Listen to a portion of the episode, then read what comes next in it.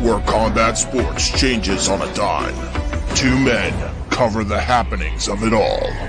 What's up, everybody? Professional wrestling. We said the wrestling world was going to change. CM Punk is all elite, and honestly, it couldn't have gone better. I think it's possible that Goldberg beats Lashley and that Big E beats Goldberg. Because I don't see Big E beating Roman.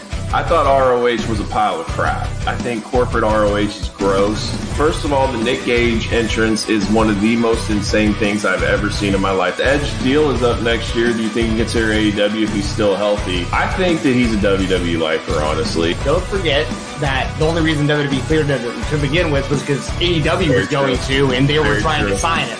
Mixed martial arts. And I think everything leans towards Sandhagen, but I I don't know. I think TJ could surprise some people. I'm choosing Sandhagen, um, especially with his last two performances. The Aljamain Sterling and Petr Yan running that back, and the winner of this should definitely get the next title shot. I thought But- Connor looked fantastic with the kicks. When he got rocked with punches, he went for the guillotine. That was the stupidest move. Did you hear Dustin after the fight admitted though that there was like a second there where he was like, "Oh God, he might have me." Do you think Pena has a chance against Amanda Nunes? The card isn't very good in my opinion. Even the undercard I don't think is that great. Wayne, Um, Gane, and Lewis could potentially be really boring. Also, that's possible. Definitely. Boxing.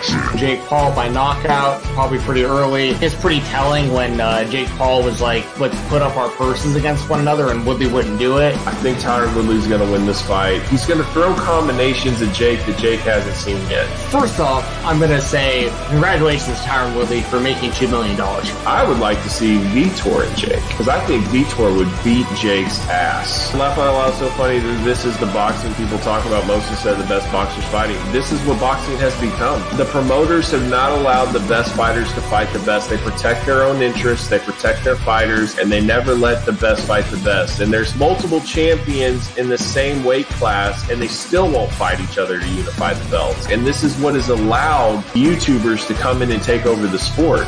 And much, much more. I have them this weekend. I'm just gonna let the board fall to me. Dalvin Cook, Zeke, CMC. Hopefully, I can get one of those running backs. I did my draft tonight, as y'all can see with my Vikings jersey on. You have like your really, really top tier wide receivers, but then there's a pretty big drop off. They didn't speak English, so like the UFC like wasn't giving them title fights as fast as people who did speak English. It absolutely was happening for for a time in the sport. The reason why I brought that up though is because of the Stephen A. thing, because I think it's a moronic, a moronic viewpoint to take. Yeah, I mean, we just saw Andrei Arlovski show up on AEW Dynamite. Like, I Not only that, we've seen Junior Dos Santos, Andrei Arlovski, we've seen Cejudo on Dynamite, we've seen Vitor Belfort on Dynamite, we've seen Jorge Masvidal and Amanda Nunes. Like, it just like the fact that Tony Khan actually just did this. Fightful. Fightful Steven Jensen. Yeah, that's the stuff I got going on. Uh, Fightful Select Weekender podcast. Support Fightful and Fightful Select. Doug from RVD Tito for Life. Are we having fun yet? Because this thing has just got taken to a completely different level. Straight, straight from you- YouTube.com. Live rounds. The marksmen have arrived. Have arrived. Watching live rounds with Doug and Steven and being introduced to you by the real IWGP World Heavyweight Champion, Will Ospreay.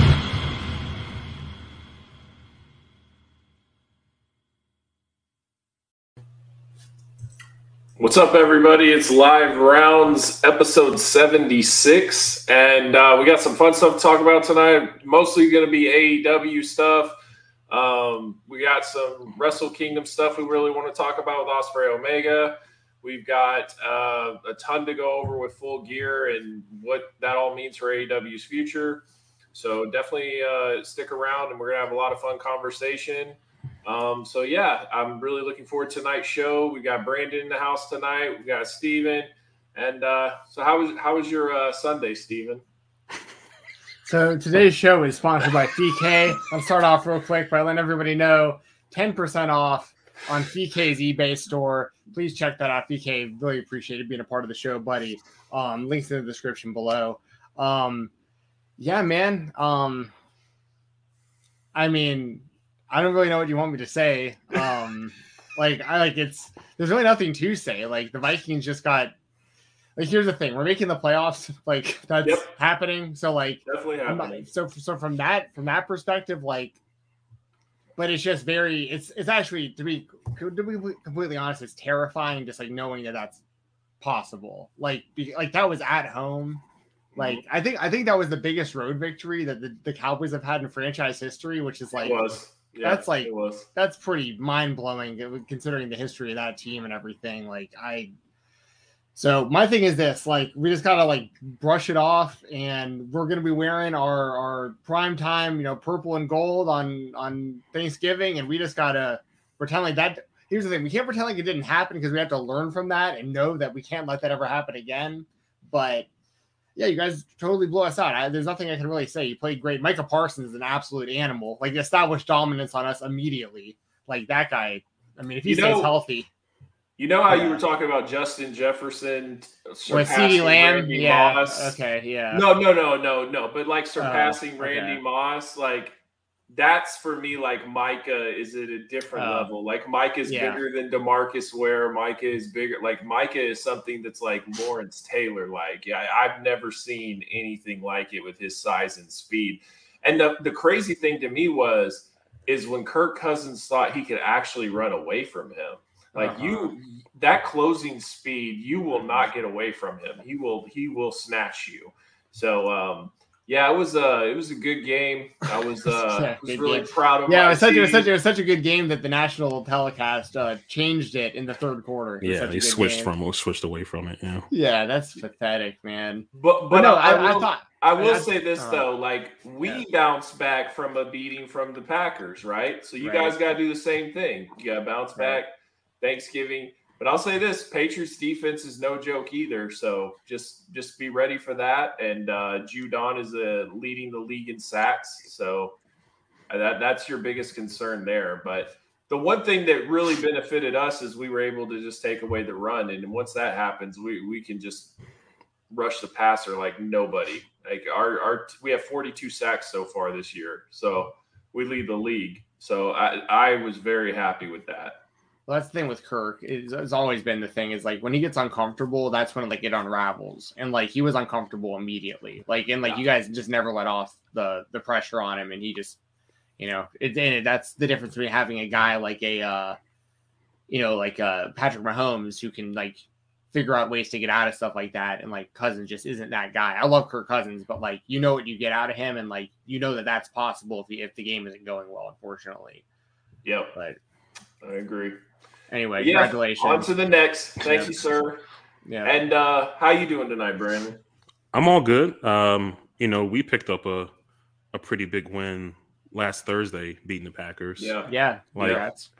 we don't do very well on national TV, which is a downside for this team. Like I feel like this team is good, but when we get to that stage of everybody's watching the game, we come up short, Yeah. and people are just like, "Oh, that's just the Titans. Like that's just what they do." So to actually have a game where we kind of won, I mean, we, the score wasn't huge, but we kind of dominated them for sure.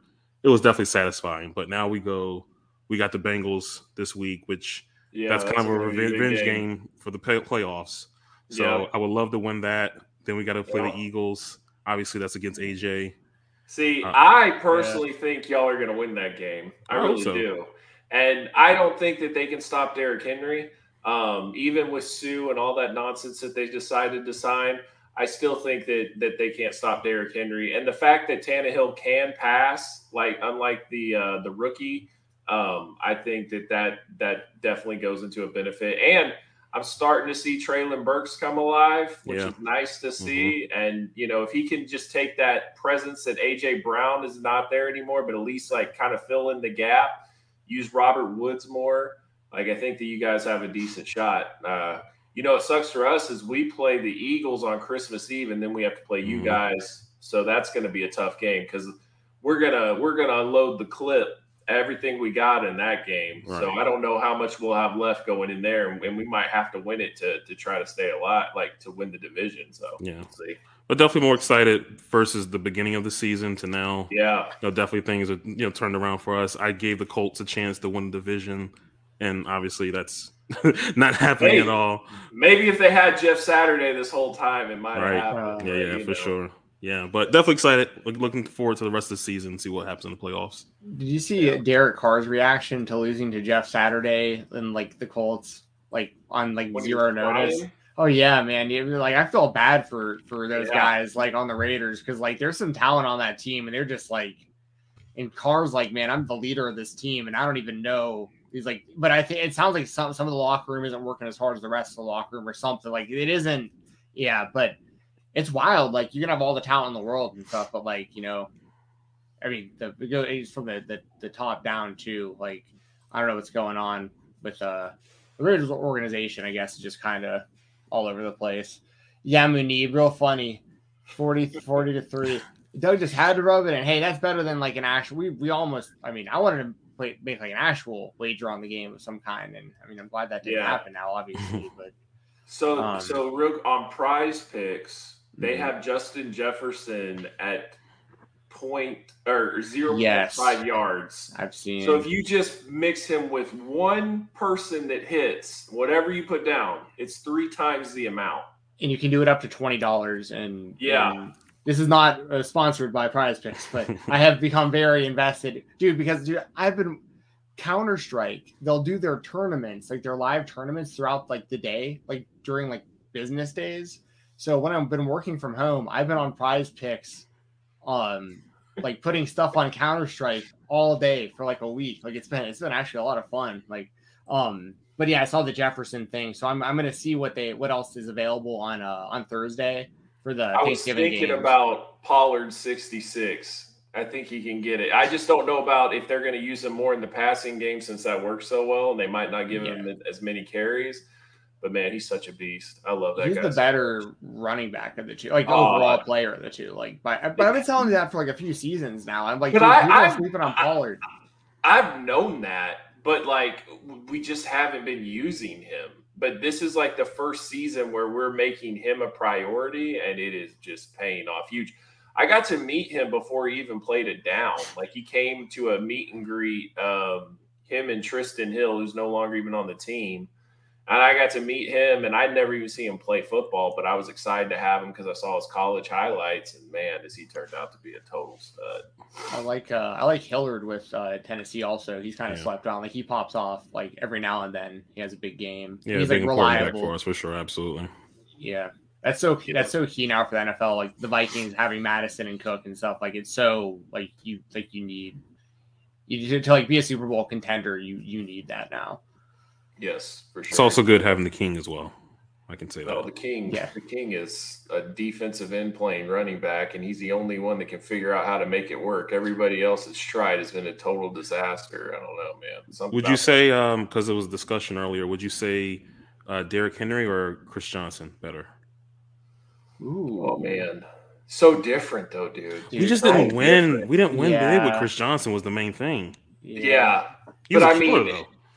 But I mean, Vince Young is is a, it was a different quarterback too. Like I, I think if they focused more on him with Tannehill, it would be a little bit a little bit different. Yeah. But man, I like there's just a certain part about Derrick Henry that you you, you just can't stop. Like Mhm. if he's if he's on, it's over. Like you just he's getting his four yards and he'll get his 15 and then you know. But then when that guy actually gets a breakaway, it is just wild. Yeah, Yeah. it's kind of like it's kind of like LeBron almost. Where like if I, if I were to compare like LeBron and Jordan, like from my era, like I'd go Jordan. But like if I'm talking like a physical, like an athlete, like I take Yeah. LeBron. You know what I mean? Like that's how I kind of feel about Derrick Henry too. Like that dude is just that dude's just an athlete. Like and he's huge and he just runs people over and he's fast. He's faster and stronger than everybody out there. And like Um, corners, my like you think that uh Trevon Diggs wants to tackle Derrick Henry? Oh, right. Like, Yeah, hell no, he's running to the sideline. You know what I mean? Yeah,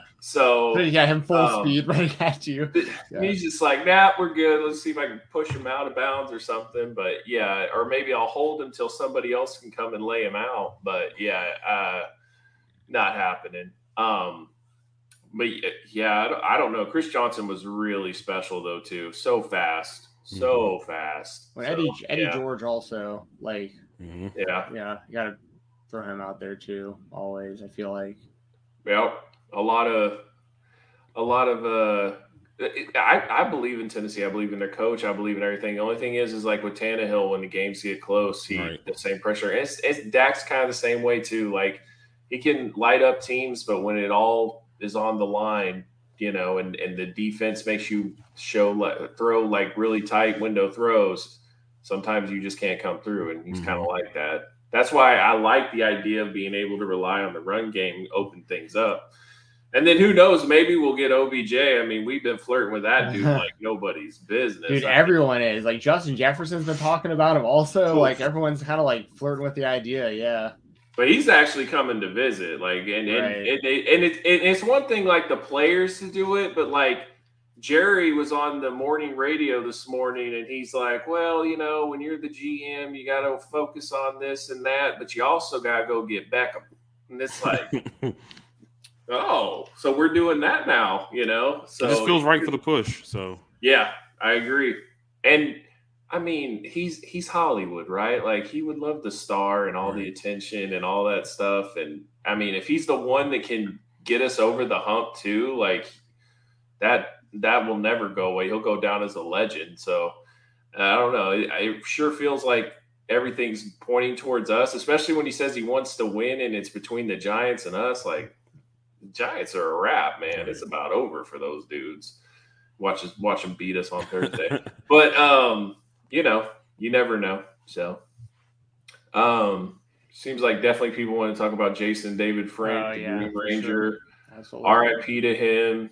Yeah. That's uh unfortunate news. Very sad. I yeah. I saw that at like three or four o'clock in the morning, and it was like through Boss Logic and mm. I don't know if you guys know who Boss Logic is, is, but he's like a graphic designer type guy on oh, Twitter. And he he said it. So I was just like, man, did he fall for like some internet scam or something? And then mm. he's like, so I posted something, you know, rest in peace to him and all. And then I'm like, I think I got got. So I'm gonna delete that. And then he posted a reply of his post and said, I was actually working with him on something. I know people personally that know him and they confirmed to me that he's gone. And I was like, oh wow. So then yeah, you know, but like, dude, he was because you know I live in Houston. He was at all these meet and greets and stuff in Houston. Like basically anything local in Texas, he was usually there. Um, I never top, met him, top Comic Con dude, like all around yeah. the country. Well, and then it's like it's like if you check just Twitter, like people remembering him, it's like nothing but pictures with him of everybody that's met, met him. You know, it would be like the same thing, like you know, when the elite was on their run and they literally were like basically like handshake campaign, like almost like a political handshake campaign, going town to town, meeting everyone, shaking hands, taking pictures. Like most fans in that era have a picture with the Bucks or with Cody or Kenny or whatever, but um, it'd be kind of like that. Yeah. So yeah, the the Jason David Frank stuff is definitely really sad especially like if because like you know they're saying like the cause and everything too is like if that's true that's even more of a bummer you know what i mean like it's just yeah. like because like that's a guy that like you know always positive. we all exactly like we all like looked up we all our whole generation of us like really looked up to him um and and you know i think like mental health is obviously a really really big thing and that's it's just a real it's a real bummer because yeah he meant a lot i mean i've i've i still to this i, I collect mainly Green Ranger stuff. Like I've, I've, always liked the Power Rangers and collecting their stuff, and it's really nostalgic for me. And I have like a really big connection to it. I talked about it on the Weekender a little bit this week, but like my mom when I was growing up, like I she would always like be in line with like all those parents, like in those giant lines, like trying to like you know get me the toys and stuff because they were so hard to get when they would come out and stuff like that. And it was always like I always I always had like a real connection to that and stuff. And the Green Ranger was my favorite, and the White Ranger was a very close second favorite. I mean, it was the same dude so it's mm, like, yeah. I mean, it's a, yeah, it was a real, it's a, it was a real bummer. Like a whole generation of us, like I said, really, uh, there was like a, there was like a pocket in time where like, if you're like five years younger or five years older than us, you probably completely missed like the hype of the Power Rangers. But like, if you were there for that, it was humongous. And yeah, that's no, it was like perfect timing for me. I, wa- yeah. I remember watching the debut episode and literally like every week. And yeah, I mean, he was like there was an icon to like people in our generation, and like I said, yeah, very very sad. And no matter what situation of him passing away, it just sad, sucks to see. And Yeah. you know, I don't see it's just it's it's it's a definitely a sad moment for sure. But again, that was a, a real big part of our childhood, and you know, I love that show for sure. Like you said, it was like oh my goodness, every single week, like I would record it and just like watch it multiple times. And like you said, the Green Ranger was just the coolest. As, even like as a heel coming in and beating up the the, re- the rest of the Rangers, it was really cool to see. So definitely he rest in peace like- to him for sure. And he, his character was kind of like the outcast, so it was kind of cool. Like to like, he always came across as the cool one. Like all the other ones are like in the group, but he was like the one that was like, yeah, he's the badass of the group. You know what I mean? And Kimberly was he was with Kimberly, which was like even Yeah. cooler because all we Yeah. were all had a big crush on Kimberly. Mhm. And then like, yeah, man, that was uh, yeah, it's a it's a bummer that that show yeah that show was just huge. I I still.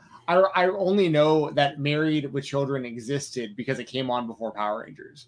Like I like I because I used to tape the shows on the little VHS player and like it Those would are get, two like, the- totally Yeah. different. I know, shows. but that was those those were the those were the days, you know, just completely different. But yeah, man, I remember I remember that kind of Did stuff. you hear that Christina Applegate has uh, MS? Oh no, I hadn't heard that. That's Mm-mm. too bad. Yeah, so like you know, like Michael J. Fox is really bad. Like that's what she'll have eventually. Like What she have? she's in. Parkinson's. Michael J. Fox? Yeah, maybe that's what it's it is. fairly. It's pretty similar. in a lot of Anyways, ways. she's yeah, she's like in a wheelchair now, and she has like a cane. They just put her on the Hollywood Walk of Fame. So yeah, she just got a star. Yeah, she just got Too her bad. star, but she's uh she's not in good shape. So unfortunate. Classic. Married with Children. Uh, what, was, what was my movie called? Uh, Don't Tell Mom the Babysitter's Dead. Yep, absolutely, absolutely. And then she was like, um, but but one thing is, is like it's just part of growing up now, man. Like you just start to see a lot of really sad stuff. See how these guys turned out, and and you know, not everybody's going to get a happy ending, right? So. Mhm. It's just uh it's unfortunate and it keep it's gonna keep coming hot and heavy and there's gonna be some that are gonna be absolutely brutal, you know. Dude, we I were just talking about. I mean, different situation, you know, in a lot of ways. But like Aaron Carter, we were talking about him the other week. Like Rumble Johnson, a completely different scenario. But like, I mean, these are people Yeah. that are just like dropping that are like Yeah. like meant a lot to us, you know, for a lot of years. Like it's it's pretty it's pretty heavy. Like the power like the Green Ranger one, like really Jason David I should really say Jason David Jason, Jason David Frank. It'd be it'd be similar to like, you know, any like like Ernie Reyes Jr. just like went down, or like any of these guys like that. Uh, I, yeah. you know, any of these guys that like we were just, you know, watching growing up and like really being like, and like you said, that's what's so so sucks even more about the JDF one is like the dude was out there like meeting the fans constantly, and it's like, man, Yep. you knew you know how much people care about you. Like, damn, it really sucks. Really sucks. Yeah. But I'll tell you what, um, I'm glad I have the stuff that I have, and I'm gonna continue like buying Green Ranger and White Ranger stuff and keep expanding That my price collection. goes way up. Dude, I looked at I have I have like a signed Funko Pop of of his, and Oh, okay. like I looked on eBay. I'm not gonna sell it because that's not like what I'm about. But like that's Right. I saw. Yeah, it's it's skyrocketed already. Like it's Yep. it, they people already price, and I think that's kind of messed up, y'all. Like if you're out there like price gouging on when That's people what, die, that's what, like that's, what people do, man. It's, no, I know. It, sucks. it, is, it sucks is what it sure, is. but- But There's a lot of people that literally only get this stuff to wait until that day Mhm. happens so that they can sell it. And I, I understand the business. There's side, people but- that are getting Ric Flair right now, Jake Roberts, anyone that's shown any sign of being close and just ready to go as soon as the announcement comes. You know what I mean? I'll never forget. I know that this sucks, but like the Kobe stuff. So, I mean, I was at like a mm-hmm. sports convention when that happened. And the first thing they did when they got word about it, they immediately pulled all their Kobe stuff that was signed and put it in the back because they were not going to sell it for that price that Right. they had. You know what I mean? It was like literally like, oh no, that sucks. Oh crap. And like Right. run to their table, start pulling stuff. You know what I mean? Like it just made you see like the side of the business side of it. And it was just like, hey, like he just died. Like, can Right. we just chill for a second, you know? But you know that there's somebody just looking for a deal. So it's it's it's the unfortunate necessary thing they had to do. So Yeah, and they mentioned Yeah. Kevin Conroy as well. That's sad. I mean, yeah. like Batman animated series is like all timer for me for sure. That so. was a great show. It really was. I was never really that into like the superheroes and stuff, but like as like a Saturday morning type cartoon, like I remember getting really into that. And that that's one that I, I I've heard if I were to like watch that now, I hear it like really holds up. Like Mhm. if I were to check that out, That today. and uh Gargoyles. I don't know if you ever saw that, but I feel like remember those that one, shows, yeah. they I was- hold up. I was one of those gargoyles for Halloween one year. I remember I had the mask and everything. Yeah, that's. I'm pretty yeah. sure all the gargoyles are on Disney Plus. Yeah. hmm I haven't checked them out, so it's Yeah. not really my thing. But uh, I, I know exactly what it is, so go there. Well, you know, real quick, speaking of Disney Plus, you know, season two of Game Changers is about to wrap up. I think we have uh, tonight's episode, and then I think next week, and then I think the se- the season is over. So Yeah, we'll see how that wraps up. I think it's been good. I, I like the show. I like Josh Duhamel, but like I'm very scared for the future of Gordon Bombay because I think You guys he's were shooting on it like last week. I thought you said Yeah. it wasn't good. Like it, it turned well, out something well, the, well, the last well, but then there was another episode since like it wasn't a bad like the like the story's fine. It's just the the idea that like Gordon Bombay is just like straight up being replaced. right. And and Josh Duhamel, like part of what made Bombay cool was like he was the guy getting with all the hockey moms, and like now Duhamel is like doing the same exact moves as Bombay, and it's just kind of like, mm, okay, this it's just a complete not, not only that, not only that, she's now the Gordon Bombay. I know, and you really can't stand it. I get it. Oh I get it. I can't take it. I just can't. Mm. I'm, I'm. s- mm. So I don't. I think I, it's I think she's all right though. Like she's a she like she's she's been fine for the show. Like I don't like hate her as like the coach of the team. I don't hate her. I don't hate her. And it, and, and the problem is too is with this whole thing is like it's not one incident that sets you off. It's the it's this it's the fact that it's like happening every single show, every single movie. It's it's it's like an agenda. That's what I hate about it. Oh, right. But- yeah. and, I'm and I'm I'm like way less tolerant on it at this point. I'm just like, oh boy, here we go again. And like stuff that would have never bothered me back in the day now drives me nuts. And I'm just like, you know, because I've heard like in Indiana Jones, he's supposed to pass the torch to his goddaughter, and I'm like, who wants to watch that? Dude, well they I remember they tried to pass the, the torch to Shia LaBeouf. I remember Yeah. seeing that movie. but he turned out terrible. to be a freaking nutcase, and that movie was terrible. Now imagine this one, like, I, and he's Yeah. like gonna be 80, and I just, I'm just so frustrated with the whole situation. But Disney did fire the CEO, Bob Chapek. He's gone on a Sunday night, out of the blue. Made the announcement they're going back to Bob Iger, which I don't know if that's a great thing either. We'll just see. But what I like about it is they're not acknowledging everything is fine. They know that it's crap. They know that they've lost a huge amount of money. They know that their products, their IPs are not as popular as they used to be. So we'll just see what happens. But uh, uh Romeo, what's yeah, up, I saw it. I saw it. Yeah. Hey, hey, hey, Romeo. oh yeah exactly. Like it's just it's it's over the top and um i i just uh i hate it. I absolutely hate it. And it'll be interesting too like what does he think of the mighty ducks? Because i have a feeling he's just going to come here and be like how much are we spending on this? How many people are watching this? Okay that's gone. How many people are watching you know what i mean? Because yeah. they've got to start cutting because real quick brett like what do you think of all this streaming stuff? Like do you think that these studios have jumped the gun and it should kind of go back to the way things were because it's just not a successful model or do you think that it is the future and they're just going to have to deal with it like what are your thoughts It's definitely the future, but I think what you're going to start to seeing is kind of what you see happening with, uh, with uh, Discovery and Yeah. Warner. It's just kind of combining together. yeah Eventually, you're only going to have like three or four streaming sites. Like all these I think- companies are going to consolidate think- into each other. They're going to buy each other, and you're only going to have Yep. four, or like I said, like four strong ones that you're going to be able to rely on. I think Apple's going to buy Disney. I really do. I think that, that it's definitely in the works. I think that's why Bob Iger came back to get the stock back up so they could sell. I, I really think that that's going to happen.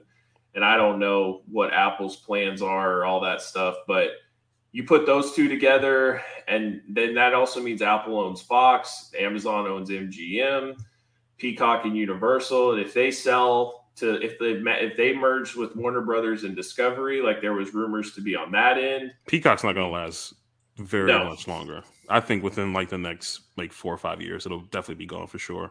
Maybe before Yeah, that. And then you've got Paramount that's merging with Showtime, like CBS Showtime, all Mhm. that they're merging together, and they're not going to have Showtime anymore. like we're just in a weird time, man. Like I I, I don't know, and, and and and I keep hearing this of like these people are like, well, they make money at the movies. They should just be put in the movies. Why don't they just do it at the movies, dude? All these uh, record labels and stuff made money off CDs, but eventually it got to the point to where people just didn't want to do it anymore, and so then there was another alternative, like there's people that would just much rather sit in their pajamas and watch it on Netflix or watch it on whatever. And when it costs those companies to like like like like the actual physical like you know what I mean the money it costs to print all this stuff and like the the discs and the the packaging and all like they don't have to pay any of that if it's just streaming. Which is true, but like they're not making any money. Also, like the fact that Amazon spent sixty million dollars per episode on Lord of the Rings and it was trash and they didn't do well with it, like that's a disaster. And if you would have just spent that money and you put it in the theater, at least you would have got some money back. That's where companies are running into an issue. But like even then though, if you put it in the theater, you gotta spend all the money on marketing and all this other stuff. Like it's but it's not what it used to be. They're not making a billion, two billion. Like they were talking about Avatar 2 has to make two billion dollars to break even. Oh. Good luck. Good luck. You know what I mean? So it's like it and if only three or four studios control this thing, oh my god, it's gonna be so bad. There's like it, it's like this corporate interest garbage where I just like I like to go back and watch 90s stuff and early 2000s stuff because like that's like reality. That was like just normal and there was plenty of things there. Now it's just like everything's packed into like special interest and what people think they what it, it's almost like Vince and the WWE and like he kept feeding you this crap that nobody liked and then he would have the audacity to get up in there and say like I know what you like more than what you know and it's like, no, you don't. Your stuff sucks and I don't like it. But you didn't have a voice. You could just keep running it. And that's exactly what's happening with all this stuff. It's like the fans are the enemy. Like, oh, you don't like it? Like, what's wrong with you? I mean, it sucks, you know? So. Ever since I signed up for YouTube Premium, I haven't really watched a lot of TV just Yeah. because the fact I don't sit there and watch ads, I've watched so much more just whatever stuff on YouTube. Yeah. So yeah, I haven't even watched a lot of TV honestly. How much is YouTube Premium? I think it's 15 bucks, but I only get charged. Let me not say that out loud. Maybe they're gonna find me. Oh, okay. Yeah, it's like 15 bucks. Yeah. Yeah, that's. I, uh, I, I, I have it too, but I but it's a must for me because at work, like Mhm. I listen to stuff for hours. You know, Right. like I listen to live streams and stuff. I don't want ads every five minutes, so it's like a must for me. But um, but yeah, I I watch way more YouTube than I do um cable. Mhm. oh, for sure. It's not even. Yeah, The sports is really all I watch. Yeah, same sports and Yeah. wrestling. Yeah, that's that's Fan, it, really. fantasy football stuff I'll, I'll watch a lot on i'll watch same thing with just sports cowboys all that stuff wrestling um, all that like it's it's not and then i'll i'll try to watch a movie here or there but they're Yeah. awful usually just depends. Like i, I wa- i've been watching tulsa king with stallone because i'm never gonna not watch a stallone anything. So I, i've enjoyed that but um i tried to watch andor star wars so boring so boring so long. I did watch the santa claus 90 the santa claus I'm gonna show. check that did you see that? With Tim Allen, the new one. yeah. I did haven't you watch seen the it first yet. two? So I've two episodes are out. It was okay. It's all right. It's not bad. It seemed like a Um, cheesy Christmas thing. I was like, I watched Yes. that. I was gonna watch the Christmas, a Christmas story. What was a Christmas story? Yes, Christmas. the sequel i need to watch like- that too like I I'm gonna like. It too. looks not great, but I'm gonna watch it. Wait, Cheesy hold on a Christmas. yeah. second. The like like like the Chri- like the Christmas story with like Ralphie and stuff. They, there's like Yes. a new remake for that. A Christmas Uh, story. Ra- Christmas no it's a what called. sequel it's ralphie at like 50 But it's like new. yeah, it's on hbo max it's legit budget and everything Wow. Um. Okay. Yeah, there was another one that I, I wanted to say that I had seen recently, but I, I can't. I, I forgot what it was. But yeah, so I guess there's a bunch of remakes still happening. remakes um and you know uh sequels and whatever I still haven't seen the new Jay and Silent Bob movie yet. i'm Um. not going to Good. Like even like Clerk. Yep. I, I love Clerks, the first one. It's one of my Yep. favorite Yeah. movies. I have no interest to see the third one. Yeah, that's where I'm at too. Like it's it's sad that it's got to that point. Mhm. Mallrats chasing Amy, like all that was so much more authentic. And at this point, it's Yeah. just Leave the memories alone. I don't need to. Yeah. See this. Right? Yeah, that's Like, very I'm true. I'm be- I'm becoming that old man get off my lawn back in my day guy. Like it's it's definitely starting to happen. I don't like a lot of stuff going on now, and I'm just like, what are we doing? to segue really quickly, since we're going to talk Yeah. about wrestling, we're talking about streaming services. When you buy the pay per view, are you getting them off of BR uh, Bleacher Report? Yeah, Yeah, off the website. For the amount of times that you guys have ordered Bleacher Report, have you seen a lot of issues yourself? Not like hearing like Twitter or anything at all, but yourself. Have you guys experienced a lot of issues? Because I've never experienced it. The only time I've ever experienced the issue was this year's Double or Nothing. The pre-show was like acting goofy. Other than Yeah. that, I haven't really seen the issue. But I see people on Twitter all the time complaining about it. So I never said No. if Yeah, guys I- no, anything I- I- I mean, there were a couple of times, like maybe like it had like a little pause and then like a 10 second delay, and it would go. But I mean, Mhm. that's like nothing that you know affected the match. it's or not Go Fight affected- Live. No, no, and it's no, not and like that seems to have gotten a lot better unplug recently, too, that, think. Right. unplug that, replug it in, and you know, let's restart. No, no, like it's just little quick stuff, you know. there was another uh another streaming thing that I wanted to bring up real quick. I'm gonna I'm gonna try to watch some of it tonight after the show if I if I'm awake enough. But um, y'all got to check out. I'm sure you will. The, the Teddy Hart thing that just dropped on. I Oh my that out. goodness! yeah, I am definitely checking that, Yeah. especially the fact that that's like not even WWE affiliated. Like, Yeah. am definitely because like when so you good. hear Teddy Mm, Hart's gonna have a uh, documentary on um, Peacock, like you're thinking, oh, like the WWE did a documentary on it. Like, okay. Um, and then you're like, oh, this is just like a Peacock story. Like they're gonna go in. it's like a Tiger King type scenario, but it's Teddy I, I, I think this thing's gonna have drugs and prostitutes and all of it, and his Oh, and cats, drugged out cats and- do. oh, yeah. Like, oh yeah, Oh. it's gonna be wild. My brother might only a superstar after this. my Mhm. brother only knows of him and uh in British Bulldog because he just he saw maybe it was through I think it was through Hogan knows best. Like I remember like British Bulldog Jr. was on that because he was like dating Brooke or trying to date Brooke Hogan on the show. And my brother's like, he remember, I remember him. Anyway, long story short, the way that those guys dress with like, they they basically walk around in, like pajamas and like big big gold chains and stuff. Um, I can't imagine what this Teddy Hart documentary is gonna be gonna because it has to do with like murder and like cat cat smuggling probably. and like, oh man, Oh, it, it's gonna be Uh, interesting. Well, I, I met him uh, actually. I met him at Wrestle Circus, and I went over to talk to him, and it was right after he did that most like insane ladder spot in the Indies. It was like maybe four years ago or something, and I couldn't believe that he did that. It was a Canadian destroyer off the top of a ladder, like through a table or something, just nuts, and I mean high. And uh, I was just like, dude, I can't believe you're here to wrestle after that. And he was just like, oh man, I'm good, no big deal, you know. It's like okay.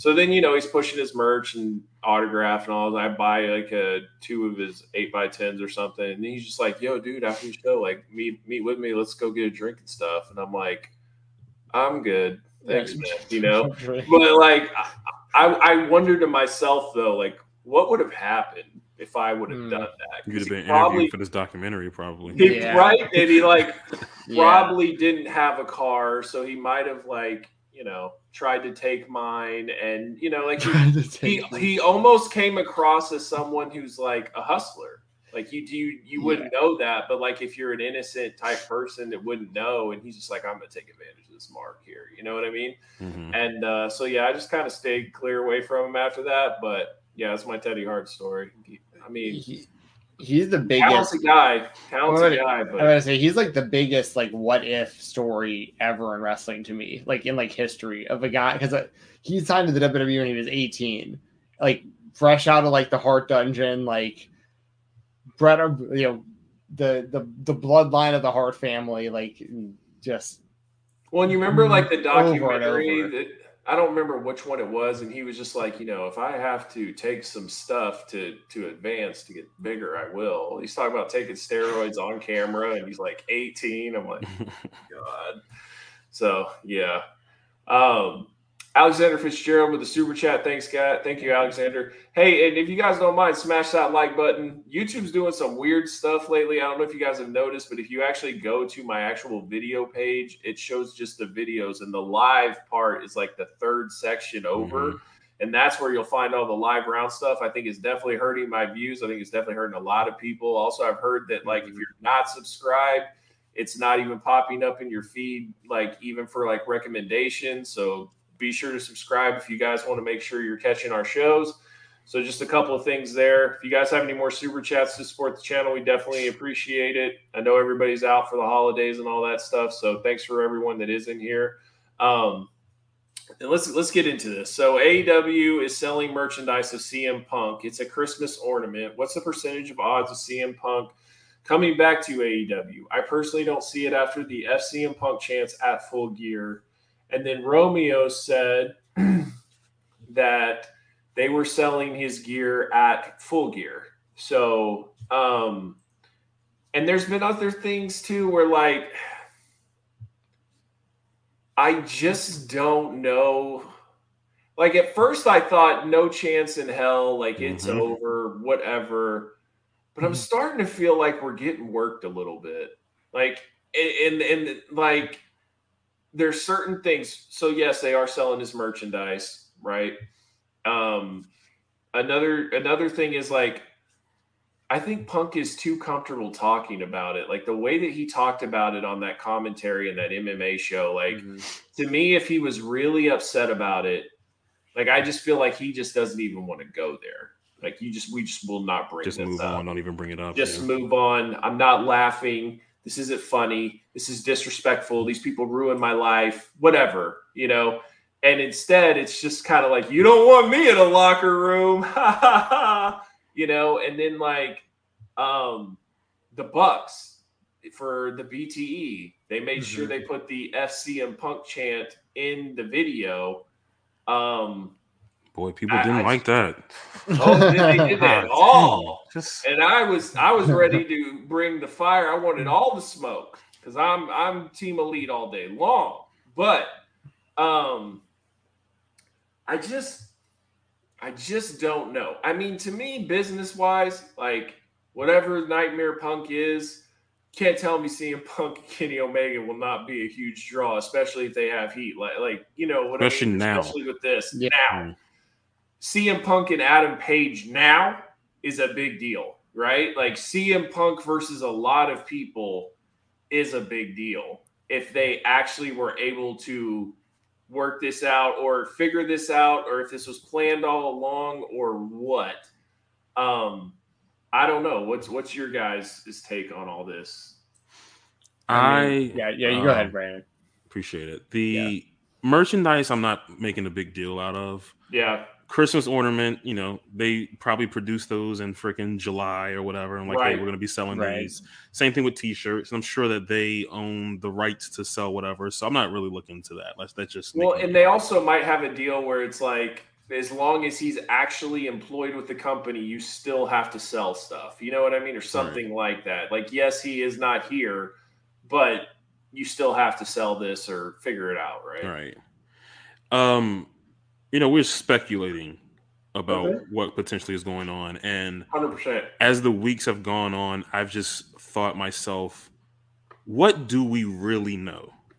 Like, we hear, have heard things from Sean Ross Sapp, from Dave Meltzer, from Mike Johnson, from all these people about what has potentially happened in that locker room. But at the end of the day, we really don't know. We don't really know what happened. We don't know what was said afterwards. We don't know what type of conversations have been had with the elite and punk. So it's really hard to say if this situation is completely done. Like CM Punk is never coming back. The way that we see it and what we've been told, it wouldn't surprise me at all if he doesn't come back. But the hints that they have been dropping, not really, maybe not hints, but just the subtle references. Like MJF has put so many yes punk references in his promos, even like the one he cut at the scrum. Yes he yeah, quoted Punk. And granted, you know, and I heard this, I'll, you know, give credit to Voices of Wrestling. They said that, they said that it benefits MJF to keep that flame going because you never know. he might show up in WWE three or four years from now, and Punk might be there as well. You can kind of continue that feud. So that kind of makes sense for sure. But if you look at this pay per view and you hear those fans with that chant, like if I'm Tony Khan, I'm like, yo, we need to hmm. figure something out. If you have to, yeah. if have to bring a trailer for you every week, and you're gonna sit in there. You're only coming out to do your your promo. You're yes. only messing with the people that you you're doing your work with, and that's it or whatever. Figure something out because there is yep. huge, huge, huge money behind a heel CM Punk coming in, potentially facing a Kenny Omega, potentially facing a baby face MJF. There's so much on the table that you could potentially do with him, and I feel like if if what we're hearing is true, if you can get these egos pushed aside for the betterment of the business, the betterment of like the fans, because you know they will eat this alive for sure. Like we're already yes. talking about the potential of what this could potentially be. I, I think that again, all parties just need to come together and, and figure this out for sure. Yeah, yeah, I think that uh it's going to be really interesting when they go to Chicago. That's going to be like, but I'm curious kind of to see right now. the yeah. reaction yeah. there. I don't think it's um, going to be anything. I, I don't see them getting booed, but one thing I like about AEW audiences is they play to the show. Yeah. And I feel like Chicago might be like, our guy is off the shelf. These guys are just coming back in. They've been involved with this. Maybe we should boo them because of that. So I don't know. I'm very interested yeah. to see how tomorrow goes. Yeah. So you know, I think that obviously, like, if they could all get on the same page to do something, like, it would be super interesting to see CM Punk as a heel. In a, like, I, I wanted to see him as a heel, anyways, in AEW, but like now, especially, um, I think obviously, like, it, it's the the big kind of red flag to me though was like the Cody situation because I thought that was a work until he showed up on at WrestleMania. You know what I mean? I was like, there's just no way with like how things have gone. Like I just don't think he's actually gonna leave and this and that. With CM Punk, it's like something definitely happened because like the elite, they wouldn't have like brought them back, had them win the trios titles and taken them right off TV, take the titles away from. Like like you know, it's like we know something happened, but like how serious was it? And like how much of this also has to do with CM Punk's injured, so like they have a timetable to play with anyways before he's even that, going to be able to do anything. Yeah, that's a big one. So because it's like it maybe even the decision that they decided with a couple of months ago is not the same one that it had come to a conclusion with by the time that he's healthy. Do you right. know what I mean? And yeah. personally, the thing that makes it the most interesting to me is they have now made a fan base of people that decided to watch AEW because they like CM Punk, right? And now they hate the elite. They hate a lot of AEW. They hate what it represents. So if you could actually have their leader be that guy on TV going up against those guys, I mean that that could be big money. That could be a huge feud and a big rivalry. Um, and he could just be saying the Cornette shtick, the Disco Inferno shtick, the same type of stuff, and just rail the company, but get heel heat from it. And you know, there's there's a lot of baby faces in that company that would go up against Punk that a lot of people would be behind. When you can also, I mean, you could also pair Punk and MJF together as heels because M- you can keep Punk away from you don't you don't want to give him the world title again because even all the other stuff aside, the injuries alone, I wouldn't yeah. put the title on him. Um, so I don't know. You can even do something like that, maybe where like I mean, just get like nuclear heat on those two guys together. Like eh, have have CM Punk helping MJF hold on to the title after all this time in their feud and everything. I think he definitely needs to be a leader of a faction that does most of the work, and then he will wrestle on special shows. Like I think that's right. really all he needs. He needs like maybe six to ten matches a year. I don't think he needs to do you know a bunch of dynamites and all John Silver stuff. matches anymore. And- no, Lee Moriarty, no. like it's just Daniel Garcia, Matt Sydal, all those guys. Because he even said he's only got a little bit left on his bump card, so use it. Yeah. You know, use it wisely. I'm saying, and and then just make sure that it's like, you know, big matches, all out. Chicago versus Kenny Omega. Are you kidding me? I mean, that would be huge. But at the same point, like I want to make this clear. They're going to be okay without him as well. Yeah, like yeah, I don't yeah. think that they have to have him at all. I do think that peak business is him in there, right? Um, but I also like, you know, and this goes into full gear, but like, man,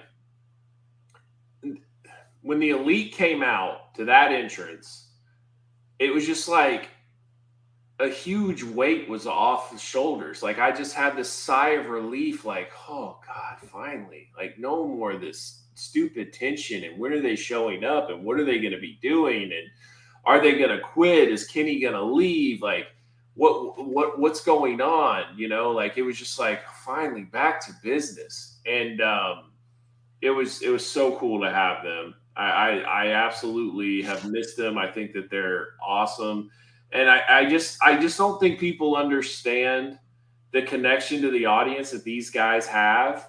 Um, if you weren't part of that Bullet Club is fine BTE run before All Out, like the the fan base that they built, and to not have them part of AEW, it just felt like it was off. It just didn't feel it didn't feel the same at all.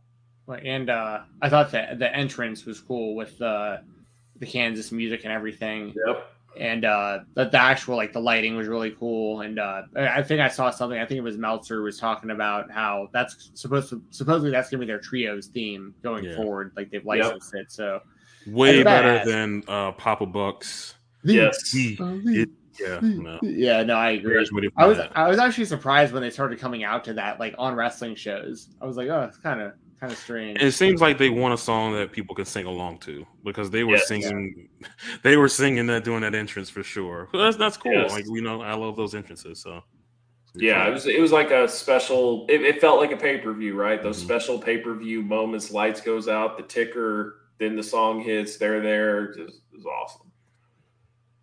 So yeah, I'm I'm, ex- I'm. So, what do you guys think about the best of seven?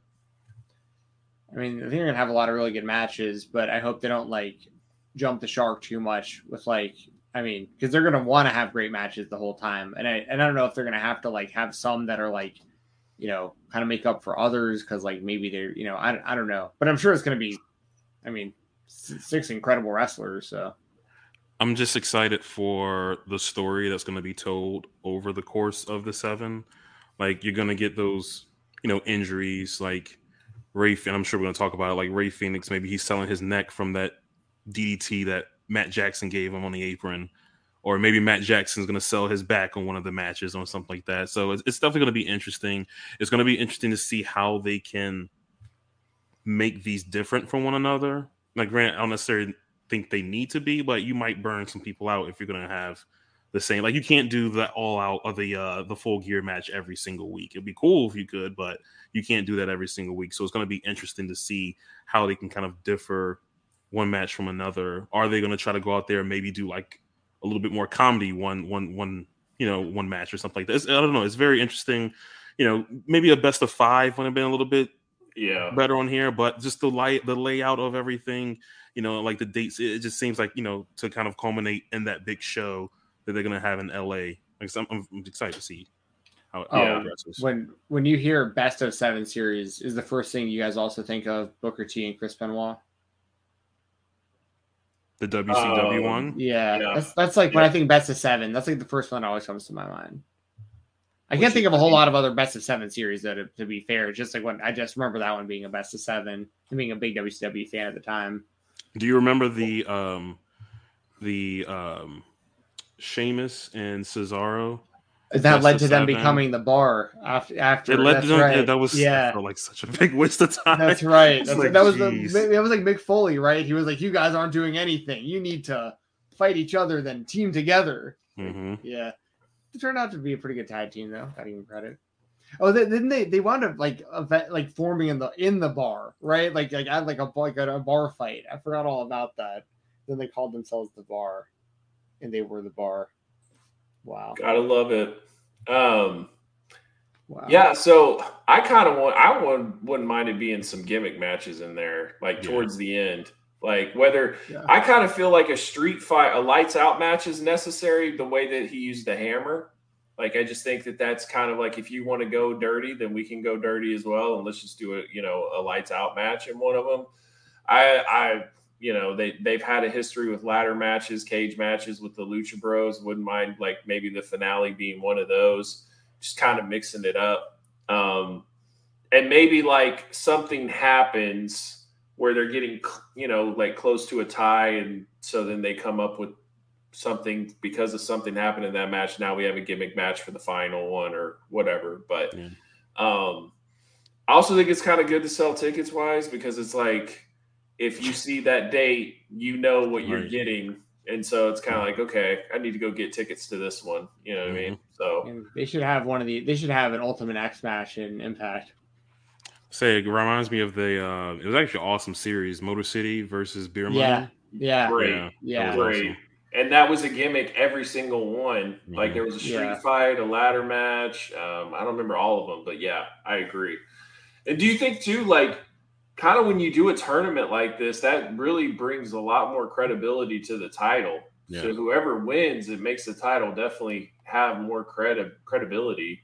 But like overall, like your 2023 projection for the elite like what are you guys thinking it's going to be do you think they're just mainly going to be trios and then every now and then they'll have little feuds with certain people or do you think it's just going to be for a small run and then they're going to do something else like what do you guys think i'm guessing they'll probably establish the titles if they win them because obviously we were very surprised at the outcome of the pay-per-view yeah, yeah. Um, but you know I would assume they're probably going to win this best of seven. So just you know, establish Especially them. in California, right?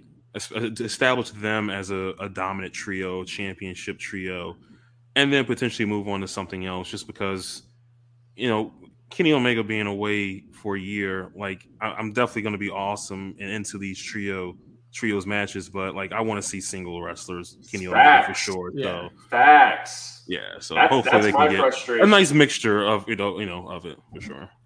When I think part of this too is like what, for like what the next year is going to look like is also going to kind of heavily depend on the status of Adam Cole and Adam Page also because I feel like they're both like big parts of what this story like should be. Um and especially like Adam Cole, especially if we're gonna talk like trios, if he was was to you know realign with uh Taven and Bennett as the kingdom, like they could have trios matches with the elite and stuff like that. And like they they we still need the payoff for Adam Cole and, and Kenny Omega and Adam Page definitely plays a big part in this as well. So like that that's part of it too. That's that's the that's I love long-term booking and long-term storytelling in wrestling. And I think AEW does a really, really good job with it. But it's just unfortunate that like you always have you always have to account for like injuries and people not being available and stuff. And like I feel like we're kind of in that mode right now too, where like the trios is probably the best spot for the elite right now to like help establish those titles and just have like banger matches. But then beyond that, I feel like there's some big stories that they need to tell with uh, with Hangman and, and Adam Cole too. Well, and you would think also the House of Black has got to factor yeah. into this as well. And then another thing that happened with the turn of Regal, you can't really call them yeah. the Blackpool Combat Club anymore, right? So, like, it, unless they want to just be the Combat Club, or if they just completely want to separate and do their own thing. Like, what do you guys think of that? I think they're gonna separate. I think that's what was gonna because they're already kind of like disjointed. Like they're not always together. You know what I mean? Right. Which is fine. Um, but I mean, I think even if they were to end it, I think it did a lot to help help Wheeler Yuta along the way. Um, and it was just a badass kind of moment in time for like Moxley and Danielson to align and a good way for Claudio to come into the company and stuff. And their yeah. alliance with Regal made sense. Um, if they want to keep it going, I, I, don't have an issue with that either. Um, but I just feel like, you know, losing Regal, at the very least, you have to rebrand it because, like you said, you can't be the Blackpool Combat Club without without Regal. Um, may, maybe yep. I could see a scenario maybe where like Danielson maybe keeps some of it going or like has his own thing with more technical wrestlers or something maybe um and and moxley like veers off and do his own thing. Um i'm not sure. No what do you think brandon? Yeah like moxley yeah. kind of going off and doing his own thing. I mean he showed signs you know heel tactics on the on the match against mjf even like the match against Punk at All Out, he showed those heel tactics. I, I felt like he can be refreshing a little bit by going heel. Um, same thing with Danielson. You know, whatever he wants to do, kind of go singles. And obviously, Danielson and Claudio, they had tension even before the match. Yeah. You know, with Wheeler Yuta were like, hey, like, you know, Claudio said this, like, but Danielson's going this. And, you know, they've had their tension. And obviously, you saw in the match, you know, even though if it might have been a friendly competition, they were like going at each other for sure. Yeah. So Danielson going away, you know, by himself, I could definitely get that. I've had the thought in my mind of Claudio and Wheeler kind of being a tag team and just kind of being in tag division. I'd, I'd like that. You don't really want those guys to kind of get lost in the shuffle, and Yeah. you know if you can kind of bounce between once it comes up, but if they can be a tag team and bounce between, you know, tagging in AEW, tagging in Ring of Honor, you know, I think that could be a good way to make sure that those guys still stay somewhat prominent and don't get lost in the shuffle. I like that. I like that idea a lot. Yeah, uh, none of that would surprise me. Also, um, you know, Danielson had beef kind of with Yuta as well, and Mhm. he's still kind of like, I don't think that Daniel Garcia thing is necessarily No. dead either. So, I mean, there's a lot there. Um, and it makes me wonder what they're going to do for the Ring of Honor pay per view because that's like in less than a month. I mean, that's like December 10th. So, they, there's got to be some pretty big matches announced. Um, that that we haven't seen yet as well. So, and, and I don't really know what they're going to do. Um, I guess real quick, let's just go over the full four, full gear card so we don't miss anything, and then we'll kind of just talk about what possible plans for the future could happen. So, I thought the show was awesome, by the way. Yeah, like outside of a couple, I mean, there were like two matches that I didn't like, but other than that, like I felt like this was like near the upper echelon of AEW pay per view. It was really good. Yep, I really enjoyed it. The way that I use the way that I view it is like what what matches like I'm saving matches, what matches would I want to keep from the pay-per-view? And I mean, I think I only didn't want like two out of all of them. So like it was it was very good. I really enjoyed it. Yeah. Um, but before we get into that, um, we'll we'll talk about the the full gear card. Just gonna throw these super chats up here real quick. Chris Warden, yeah. Thank you very much for the super chat. He says, "Evening, guys. Sorry I'm late, but Steven, this will be my one and only dig. How about them Cowboys? Biggest road win in franchise history. Yep, we talked about it earlier. I appreciate the super chat, Chris. Um, I I know it's just friendly uh jabbing a little bit here, and, and I, I'd be I'd be feeling good if I if the Vikings won. So I I get it. Thank you, Chris. And also, um, Dirty. Sorry about that. Yeah, you pulled off again. Uh, Dirty Yeah, says, was- uh, uh, "Do you think that there's any chance that Cornette works with AEW in the future?" I, I don't think so because that he he probably wouldn't get along with a lot of people there, and also they kind of already did the gimmick with Dan Lambert. It feels like like kind of what they would have done with Cornette. Kind of would have been something really similar. Um, I mean, it'd be interesting to see him like managing FTR or something like that, like maybe. But like I I, had that pipe dream maybe like three years, yeah, four years yeah, ago, but I'm good. yeah.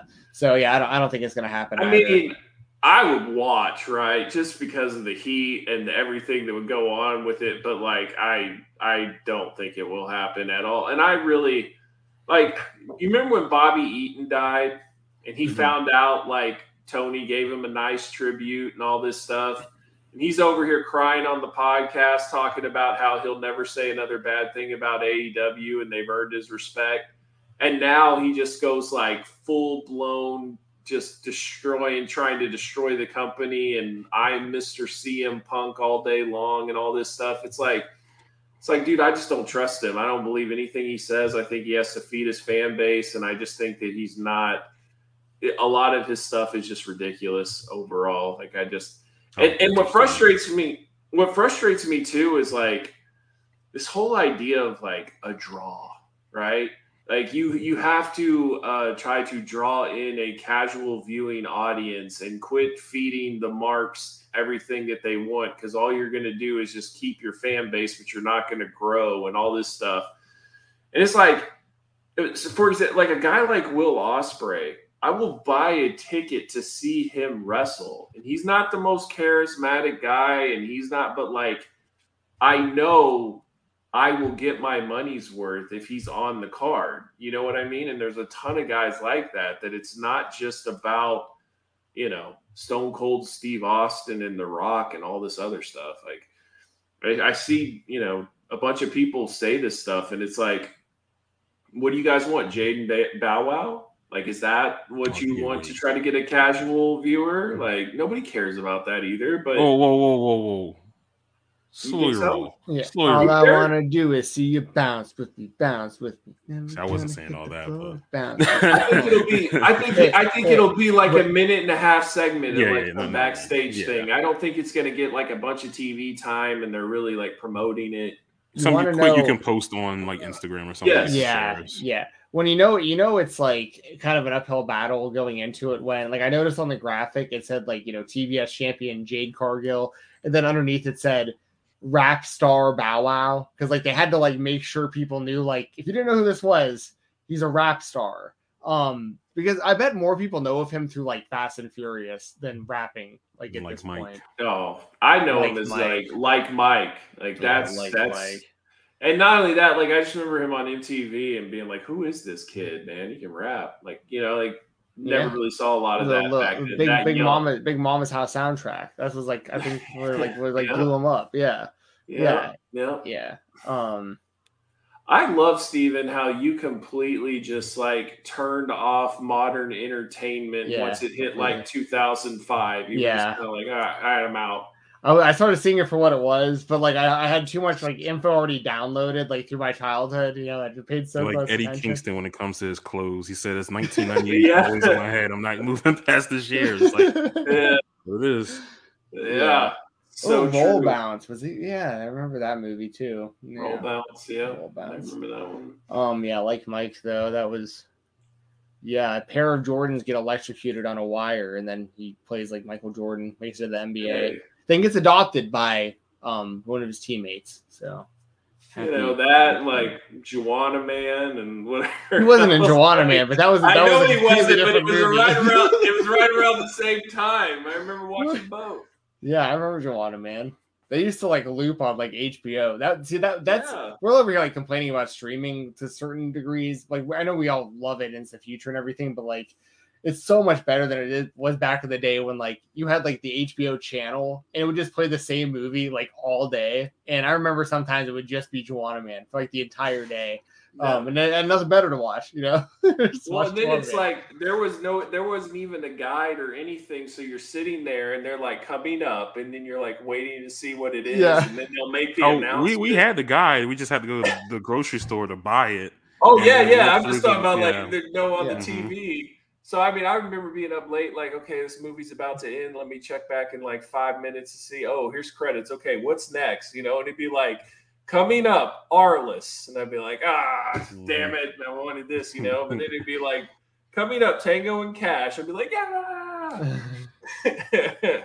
and now we're just like, what do we want to watch? Hit one button on something, and it's right You're there just, like, on any on any I got, for, I got like, too many options minutes. that I scroll. Like I don't know. I'm good. Yeah. I'm gonna watch something else. Yeah. Exactly.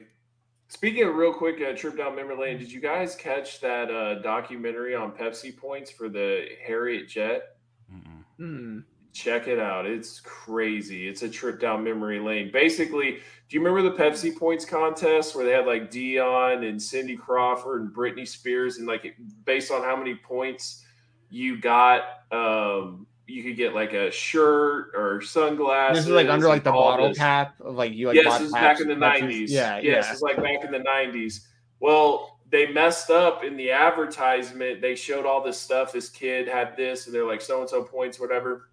Well, then he had a jet, like a legit like twenty two million dollar jet that he shows up at a school parking lot in, and it says seven million points.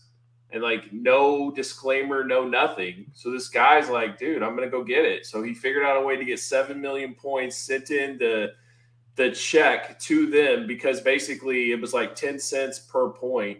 Sent him a seven hundred ninety-seven thousand dollar check, and Pepsi didn't want to pay out, and so he takes him to court, and it's a wild story. But it has That's like so much throwbacks of like old Pepsi commercials and like old MTV stuff, and yeah, it's a it's a cool throwback show. I love that kind of stuff. That's awesome. Sounds right up my alley. So yeah, it was it's definitely worth checking out. It's called Hey Pepsi, Where's My Jet? It's worth it's, it's on Netflix. It's a docu it's like a four episode documentary series. Nice.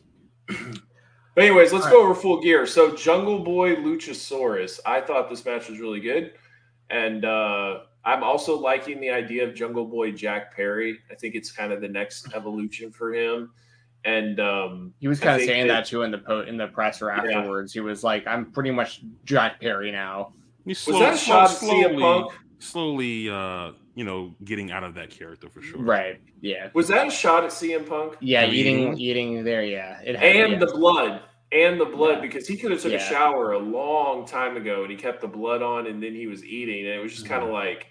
I didn't pick up on it, but somebody mentioned it, and I was just kind of like, that doesn't really seem like him. But I, I, I guess it was because you would have think you'd have wiped that off a long time ago there's probably a lot of people like this is reckless speculation, but like you know, I could imagine if Jungle Boy maybe didn't like CM Punk very much because he's like a day one AEW like help build the company on his back guy. You know what I mean? Like I can yeah. see a lot of those guys being feeling kind of disrespected by that whole situation. So yeah, um, yeah, maybe. but he was also like a huge WWE fan when like Punk yep. was like on his run as well. So sure. he was a well, kid I mean, think, at that time period. You know, well, I mean, I think the I think like the Young Bucks were like friends with CM Punk, like good, like actual friends, you know. But I don't think they are anymore.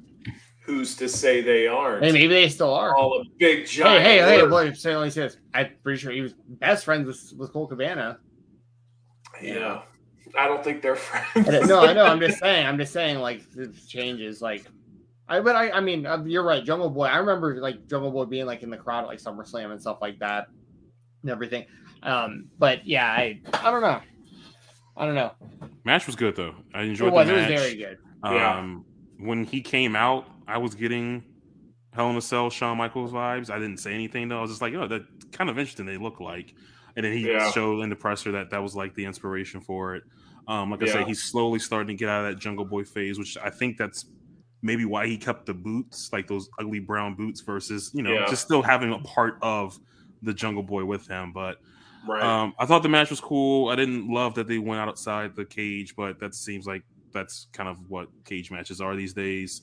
Um, you know, that they brought the weapons in, but I thought everything worked out well. I thought that they had some really cool spots um, in the cage, and obviously that that jump from the top of the cage was it's pretty crazy. I mean, he he almost missed, but it, it definitely yeah. worked out for sure. That was a real elbow drop. Like his right. his elbow actually broke that table. Like yeah. it seemed like he didn't want to just like crash on the dude or something like that, so he's just trying to come on his elbow. But I don't know. It almost he's lucky he didn't hurt himself though, because like he it almost looked like he landed on the mat before the table broke. He because mm-hmm. like he like broke kind of like as he was still falling.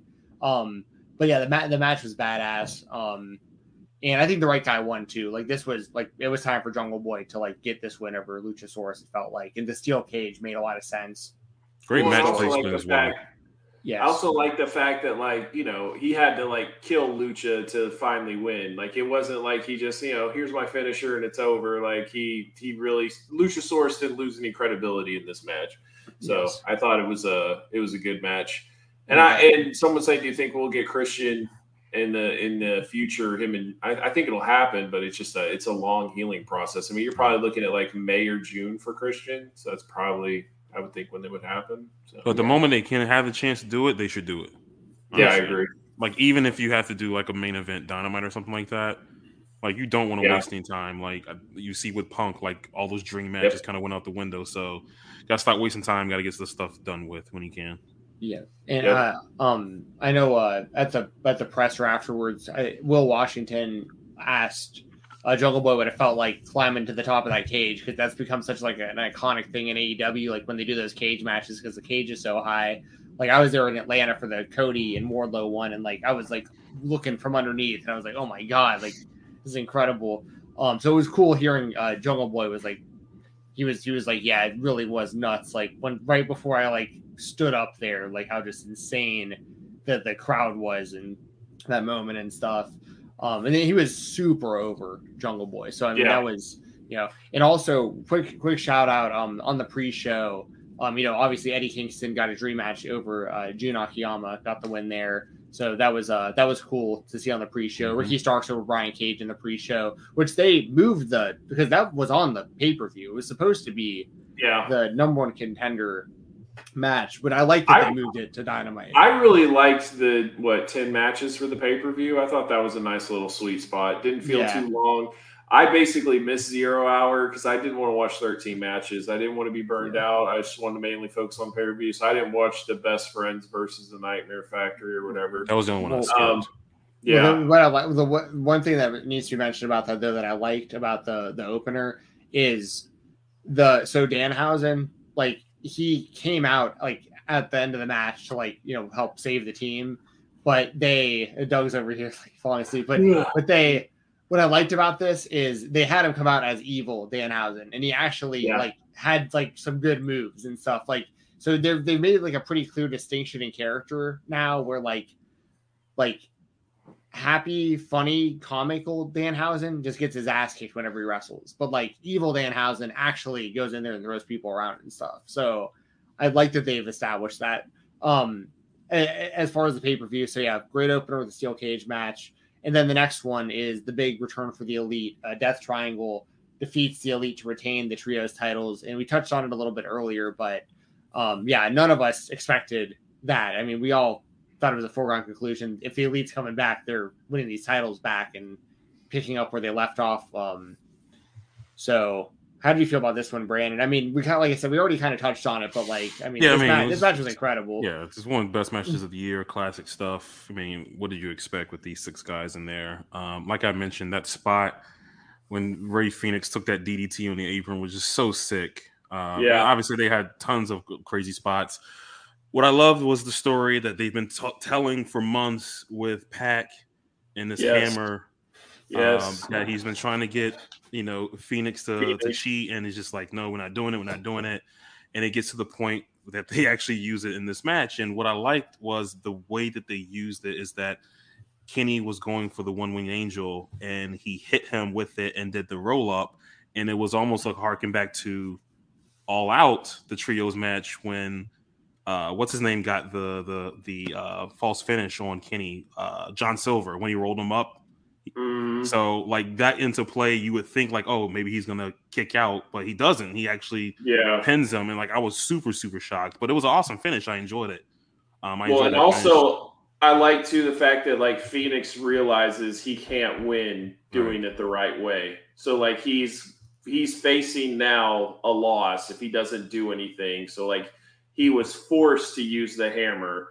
And then after he used it, he was like consoled by like Penta and PAC and like you did great, you did it, you know, and Mhm. he's still like shooken up about it. You know what I mean? Like like he just it was his first time he shot somebody or something you know um, I, I like the whole story of it and the build up of how they've been doing that with the hammer and everything it was really really smart key being story for the people who say they don't tell stories. You, know, yeah you just don't pay attention. Is all it is. Just say what it is. right Yeah, you don't yes. you don't watch weekly you're not picking up on what's going on You're on your phone when dynamite's going on. It's just like Right? Just pay attention. You'll see. bunch of spot fest monkeys spots and all shut up shut up. Like that's one thing too like i don't think the young bucks get enough credit for for their storytelling. I think they have some really great storytelling in some of their matches. Like when it's actually meaningful feuds they're really good. Like one of the best story tag matches i've ever seen was the young bucks versus the golden lovers at that new japan show. Like that that was incredible. Um Mhm. they they they've always had good stuff Next match was Jade Cargill retaining the TBS title over Nyla Rose. Real Um, quick there, Steven. Mhm. Just overall, Brandon, like, do you think Kenny is like to me, Kenny looks more explosive, more healthy than I've seen him in like four years. Yeah. Like I I can tell a big difference. Those surgeries definitely have helped him. The time off, the surgeries. I even think the gap between all out and full gear, like he Yeah. had a time to come into the ring, get readjusted to being back into the ring, and he had some time to take like, okay, what worked, what didn't work with me coming back, and I think you're even seeing like the improvement of that within this match. So, yeah, I think he's going to be on his all-time game. I'm very excited for 2023 Just in time for January. yeah, Yes, we'll talk about that right after Yeah, the main event. We'll, sure. we'll go right into that. Um, Um, This so, match the next- stunk, man. Like, come Yeah. on, like it Trash. Jade versus Trash. Nyla. It wasn't good. Yeah. I, I, I, I didn't hate the story. I did not hate the story. I thought it was okay. Um, but Jade, she's not getting better. She's a star, and I think Yeah. that she should be on TV. But she should be having three to four minute matches. Like, why is the match with Athena, who Athena's better in the ring than Nyla Rose? Why is her match only four minutes, but they get eight to nine minutes or whatever it was? Like, I, I don't understand that. Again, this match was not good at all. No. Um, and yeah, just leave it at that. I Dud that's for me, pretty fair. honestly. Yeah, that's pretty fair. And you I- know, I will say I, this: I love Jade. Jade's Um, Jade's entrance was dope. Like Always. ring She attire always and all kills it. Yeah, I, I I definitely appreciate those things. Yeah, and we've been saying this quite a bit over over the months. Like Statlander might be the one to beat Jade. She would make a lot of sense, but like Statlander's been getting hurt a lot too. Like it's hard to like put a lot of your your eggs in the basket uh, sometimes when like you have to account for that. Like Listen. Statlander's been out a lot. I, I hate it. They did it ear- later in the show, the triple threat match where somebody else pins someone else and they become the champion. It's not my favorite. I do not like it, but if we need to get this belt off of her and put it on somebody else, so if they got to do that, then that that's fine. But again, like what I just what about Toni Storm? Her being the champion or Her her facing Jade for the TBS title. So I feel like that would be like the first real threat for Jade. I would like it, but I also would like if Toni were to win the belt, honestly. Especially the fact that we're still in this interim BS, Yes. and and we'll talk about it in this. We'll talk about it in a second. Yeah. Yeah, I, I, I Yeah, would. I would definitely. It goes I- I hand would in hand for is that. what I brought it up, but yeah, let's let's talk about the women's title and we can maybe go back to the TBS. Yeah. All right. All right. Go to the next match, Steven. All right, so this one I like this match a lot. The we had Chris Jericho retaining the ROH World Championship over Danielson, Castagnoli, and Guevara. Dude, I love the YOLO effect elbow at the end um, when he dove over. Uh, I, I just called it the YOLO effect. That's not the Mhm. name, but you all know what I mean. I thought that I mean, he kind of missed it, but like I appreciate. I think that he- helped. he went I think the way that he it was kind of ugly, but I think at least for me, I think that that helped. Honestly, Yeah, Yeah. like, and that was a badass match. Like, there was no downtime. Everyone was just all over the place. Like, and these are four of the best. Like, Sammy Guevara just gets nuclear heat, but like, he can go in the ring. Like, we all know that. Like, do, you, do you guys get it?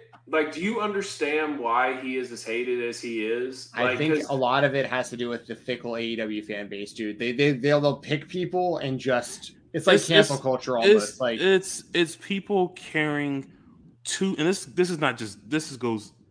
th- This applies so much. You care too much about someone else's personal life. right? it yeah. gets involved in yourself and you become attached to it for some reason. So when he does something that you don't like, you're just gonna go out there and boo him. Sammy is he, he's stupid. I mean, that's- that's- Yeah, he's not stupid. like- he's not stupid. He's dumb. There's a I, difference. I get what you're saying. he's, he's he's very dumb, but he's very talented. And But like, are you watching it and being like, "Oh man, a Sammy Guevara match"? Like, I'm still glad No, that I'm- he's on the card. I'm still like, I was Dude, geeking out. I was front row for Dynamite a couple weeks ago, and I got to see Danielson versus Guevara, and you know, right there, and I'm sitting there geeking out because of how awesome it was. So that's my that's my thing. It's like Yeah. I think I think Sammy's damn good, and I I appre I give AEW a lot of respect for not giving up on him because you could have easily just been like, look, they don't like you anymore. We'll kind of put you down on the bottom of the card. And I really feel like Jericho might have went out of his way and said, like, hey man, just come over here. Like I know things aren't going well right now, but like come in this group, we'll keep you on TV, everything. And like I, I but but like to me, I know when Sammy Guevara is on the card, especially on pay per view, like that kid is going to give you everything he has. Like, I, I don't, I, I get, I get why people don't necessarily like him I as totally a get it, yeah. person, mhm. Mhm. but like, I still appreciate him, and I like don't want him fired. You know what I mean? Like, I feel like he has X Pac heat, go away heat, and I and I don't think that he necessarily deserves that. Yeah, I mean, we forget about it because I mean it was this year, but it's been so much has happened this year. But that ladder match you had with Cody at the beginning of the year was like maybe the best ladder match I've ever seen.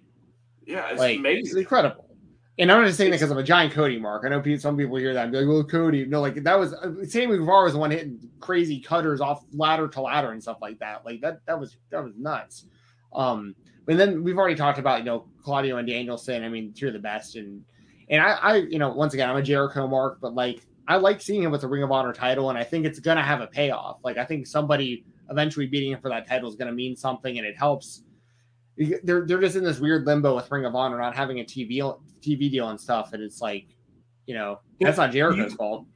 Do you guys think Sammy gets special treatment? Because I remember Sammy being suspended for the Sasha thing. I remember him getting in trouble backstage. I remember him having issues with Matt Hardy.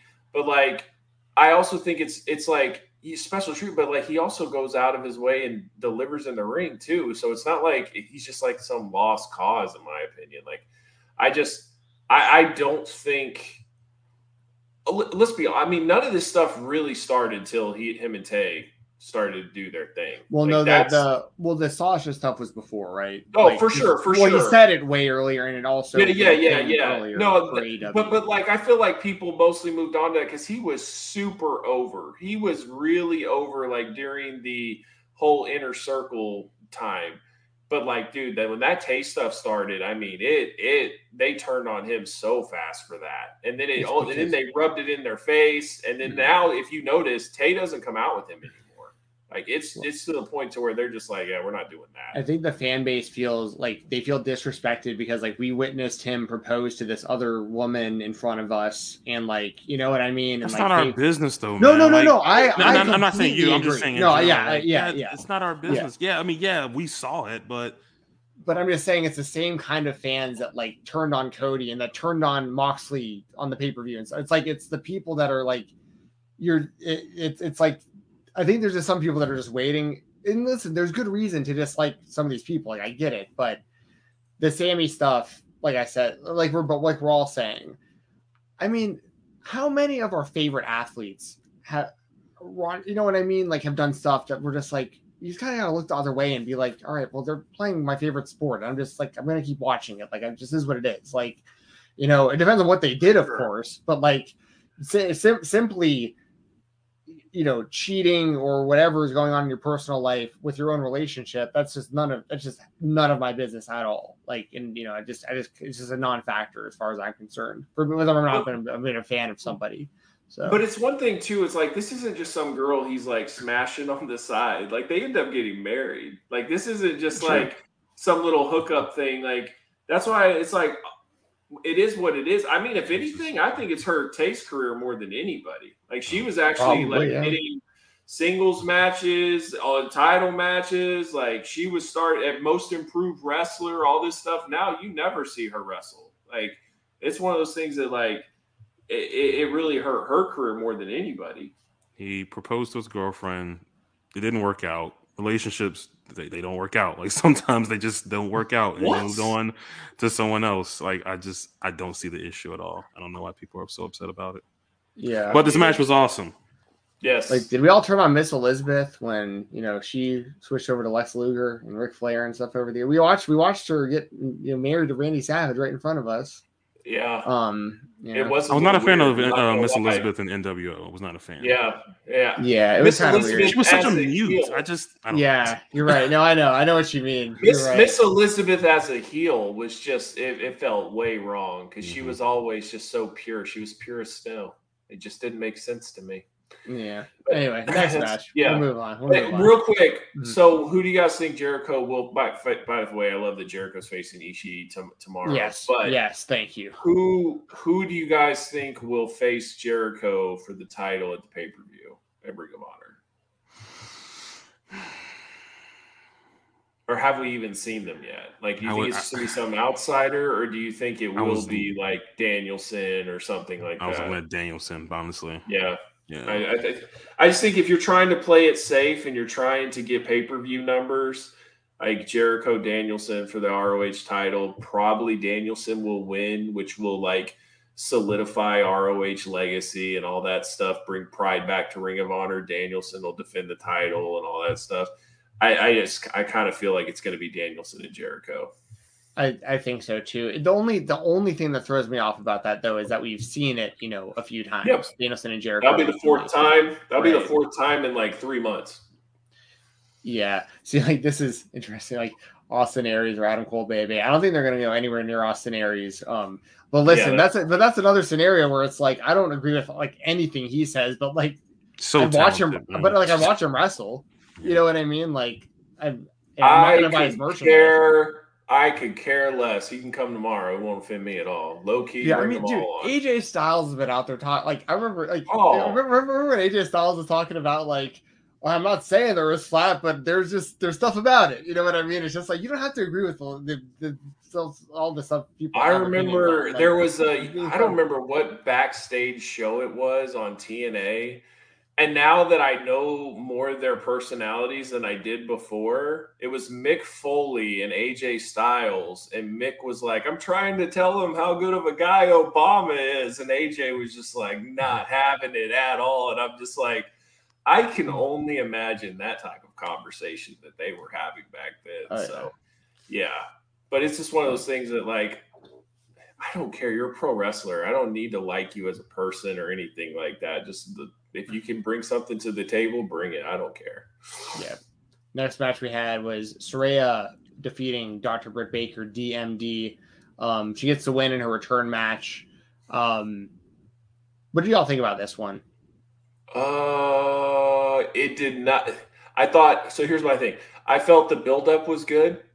I I enjoyed the whole thing. I feel like that this match was rushed. It should not have happened. They needed to establish Saraya more, um, and also like to me, Britt is kind of her mountaintop. This match should have been big box office, and it just it just was flat, man. The crowd wasn't behind it. The it, it just wasn't. And I have a hard time judging Saraya because it's been five years, but like it's pretty basic. I don't think that like she's not standing out much, and I don't know all what she's going to bring to the table. But I don't want to crap on her for one match after five years. I mean, we saw CM Punk do like 15 headlocks against Darby at, at all out. Like you just if they get better, you know. So I, I don't know, but it, it wasn't it wasn't what I don't think they wanted, and I didn't think that the crowd was nearly behind it as I thought they were going to. What's the quintessential? If you don't think think hard enough, what's the quintessential Saraya match? I don't have one. The first, uh, it'd be NX, NXT with, uh, now I can't remember who the opponent was. Was it her and Natty? Had a really good match. A lot people might say that. Maybe Emma is what people say. Yeah, Emma, and I, I was there live in New Orleans when she debuted and won the title from um yeah, I was from uh April. Um, yeah, AJ Lee. AJ AJ Lee. Yeah. Um, but I mean that wasn't really a match, but that was a big moment. That was cool. But no, that I, I kind of get what you're going with with, with that though. so this match was like fine. Um, Yep. Be honest, I was bored through the majority of it. Yep. Um, I have not loved this build up. Um, I haven't been into Saraya to be honest with you. I think the build up something something was funky with this build up, and I even tweeted like, "Is Saraya the heel in this?" Because the way that she was talking, like I wasn't behind any of her words that she was saying. Like she's coming in here and talking about needing to fix the women's division and this and that. I'm like, I don't necessarily hate the women's division as much as everyone else makes it a big deal about. So I don't really see where you're coming from. Like you're saying that it's not as good as the place that you come from. Like I don't care about that place. Like I don't want to hear about right. any type of revolutions or stuff that you have. So like I was already on the fence with her when it comes to stuff like that. And then when you look at her matches that she's had over her career, Saraya's never really been that good. She was decent in a time when WWE's women division was like really, really bad.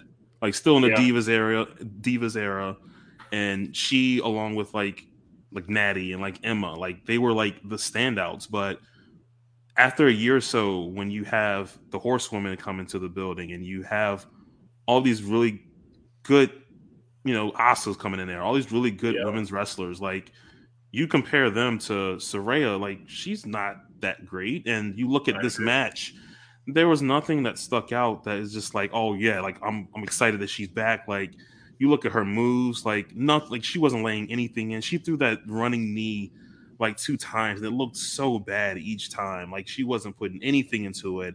And I think Britt did a decent job, but Britt's only going to be as good as her opponent. Yeah. Um, and I don't think that she had a strong opponent, you know, when it came to this. So I didn't like this match um, at all. I felt that the Nyla Rose and um, Jade Cargill, I felt like they killed the crowd after having two awesome matches between the cage and the tri- Yeah. trios. And then I felt the Ring of Honor four way, they brought the crowd back. They got the crowd back into it. And then this match came and just laid an egg, and it just wasn't good. The finish sucked. And Yeah, I just, I- I I, wasn't a fan of it at all. Yeah, I, I didn't like this match. No. I, I I thought I thought Britt should should have won. I just I don't see why Saraya would need to go in there and win. She's been yes she hasn't wrestled in five years. Um, I just think that she should have tried her best and just came up short, and then she would have should have gone to the back to the ladder and tried to work her way to the top again or something. But and the reason I liked the build up though is like on the countdown show, I liked it. I like how they were discussing like whose house it is and the tension that they had. I liked the back and forth that they had uh, in on the mic and stuff. Like I enjoyed that part of it, but I I didn't I didn't love this match or anything. I didn't hate it. but I no, no, I didn't. I just, I just couldn't get into It it. was I just just there. never said there. It was there. Steven, thoughts? Yeah, no, I mean, I'm, I'm with you guys. Like, I didn't think the match was great either. I didn't think the finish was was great either. Like, I think Saraya's so so when when she came in, we were we were kind of like looking at the the bar of being like other signings that were somewhat similar, like Toni Storm or like Ruby Riott and stuff like that. And I was saying like Saraya seems bigger than those because of like the time off and like she was super over with the WWE. And the, there was like the fan base really really wanted uh, wanted to see her back. Um, but yeah, I mean, I don't I don't know exactly what to make of it though because I, I thought the match wasn't great. I do think that Britt is still um still needs to be established like again is like the top woman if not like one of the top women in the division um coming out of this but um it's also only one match so I don't want to like be too harsh Yeah. on Saraya either because like I don't it was just the one match and but I, I, I you make a good point though Brandon about uh Britt being as good as her opponent because I've been saying something similar myself about that um pretty much since she she joined AEW where I I feel like she's really talented, but if she doesn't have a really good opponent, it's never that good. It's So- it's one match, but the real estate on these shows are so important, man. Like you can't come out I here, agree. and we'll give her this one, but you can't come out and lay an egg on an AEW pay per view. Like these shows are top tier, and obviously people are paying good money to watch this stuff.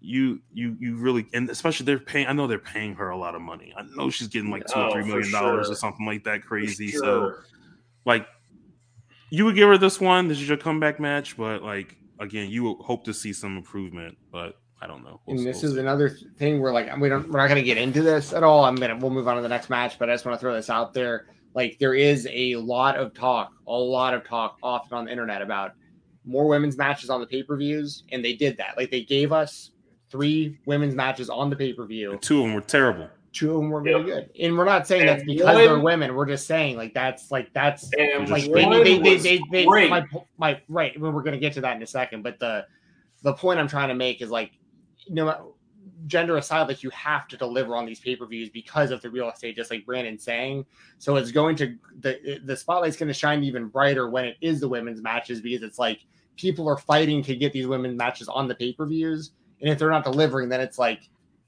maybe some of those opportunities aren't there by the next pay-per-view That's- Especially when that's they, the they didn't have 13, 14 matches on the main card. Like they they sized it down. So like you getting that spot is even more crucial. Yeah. You, got to deliver for sure. So we'll see where, where we go from here.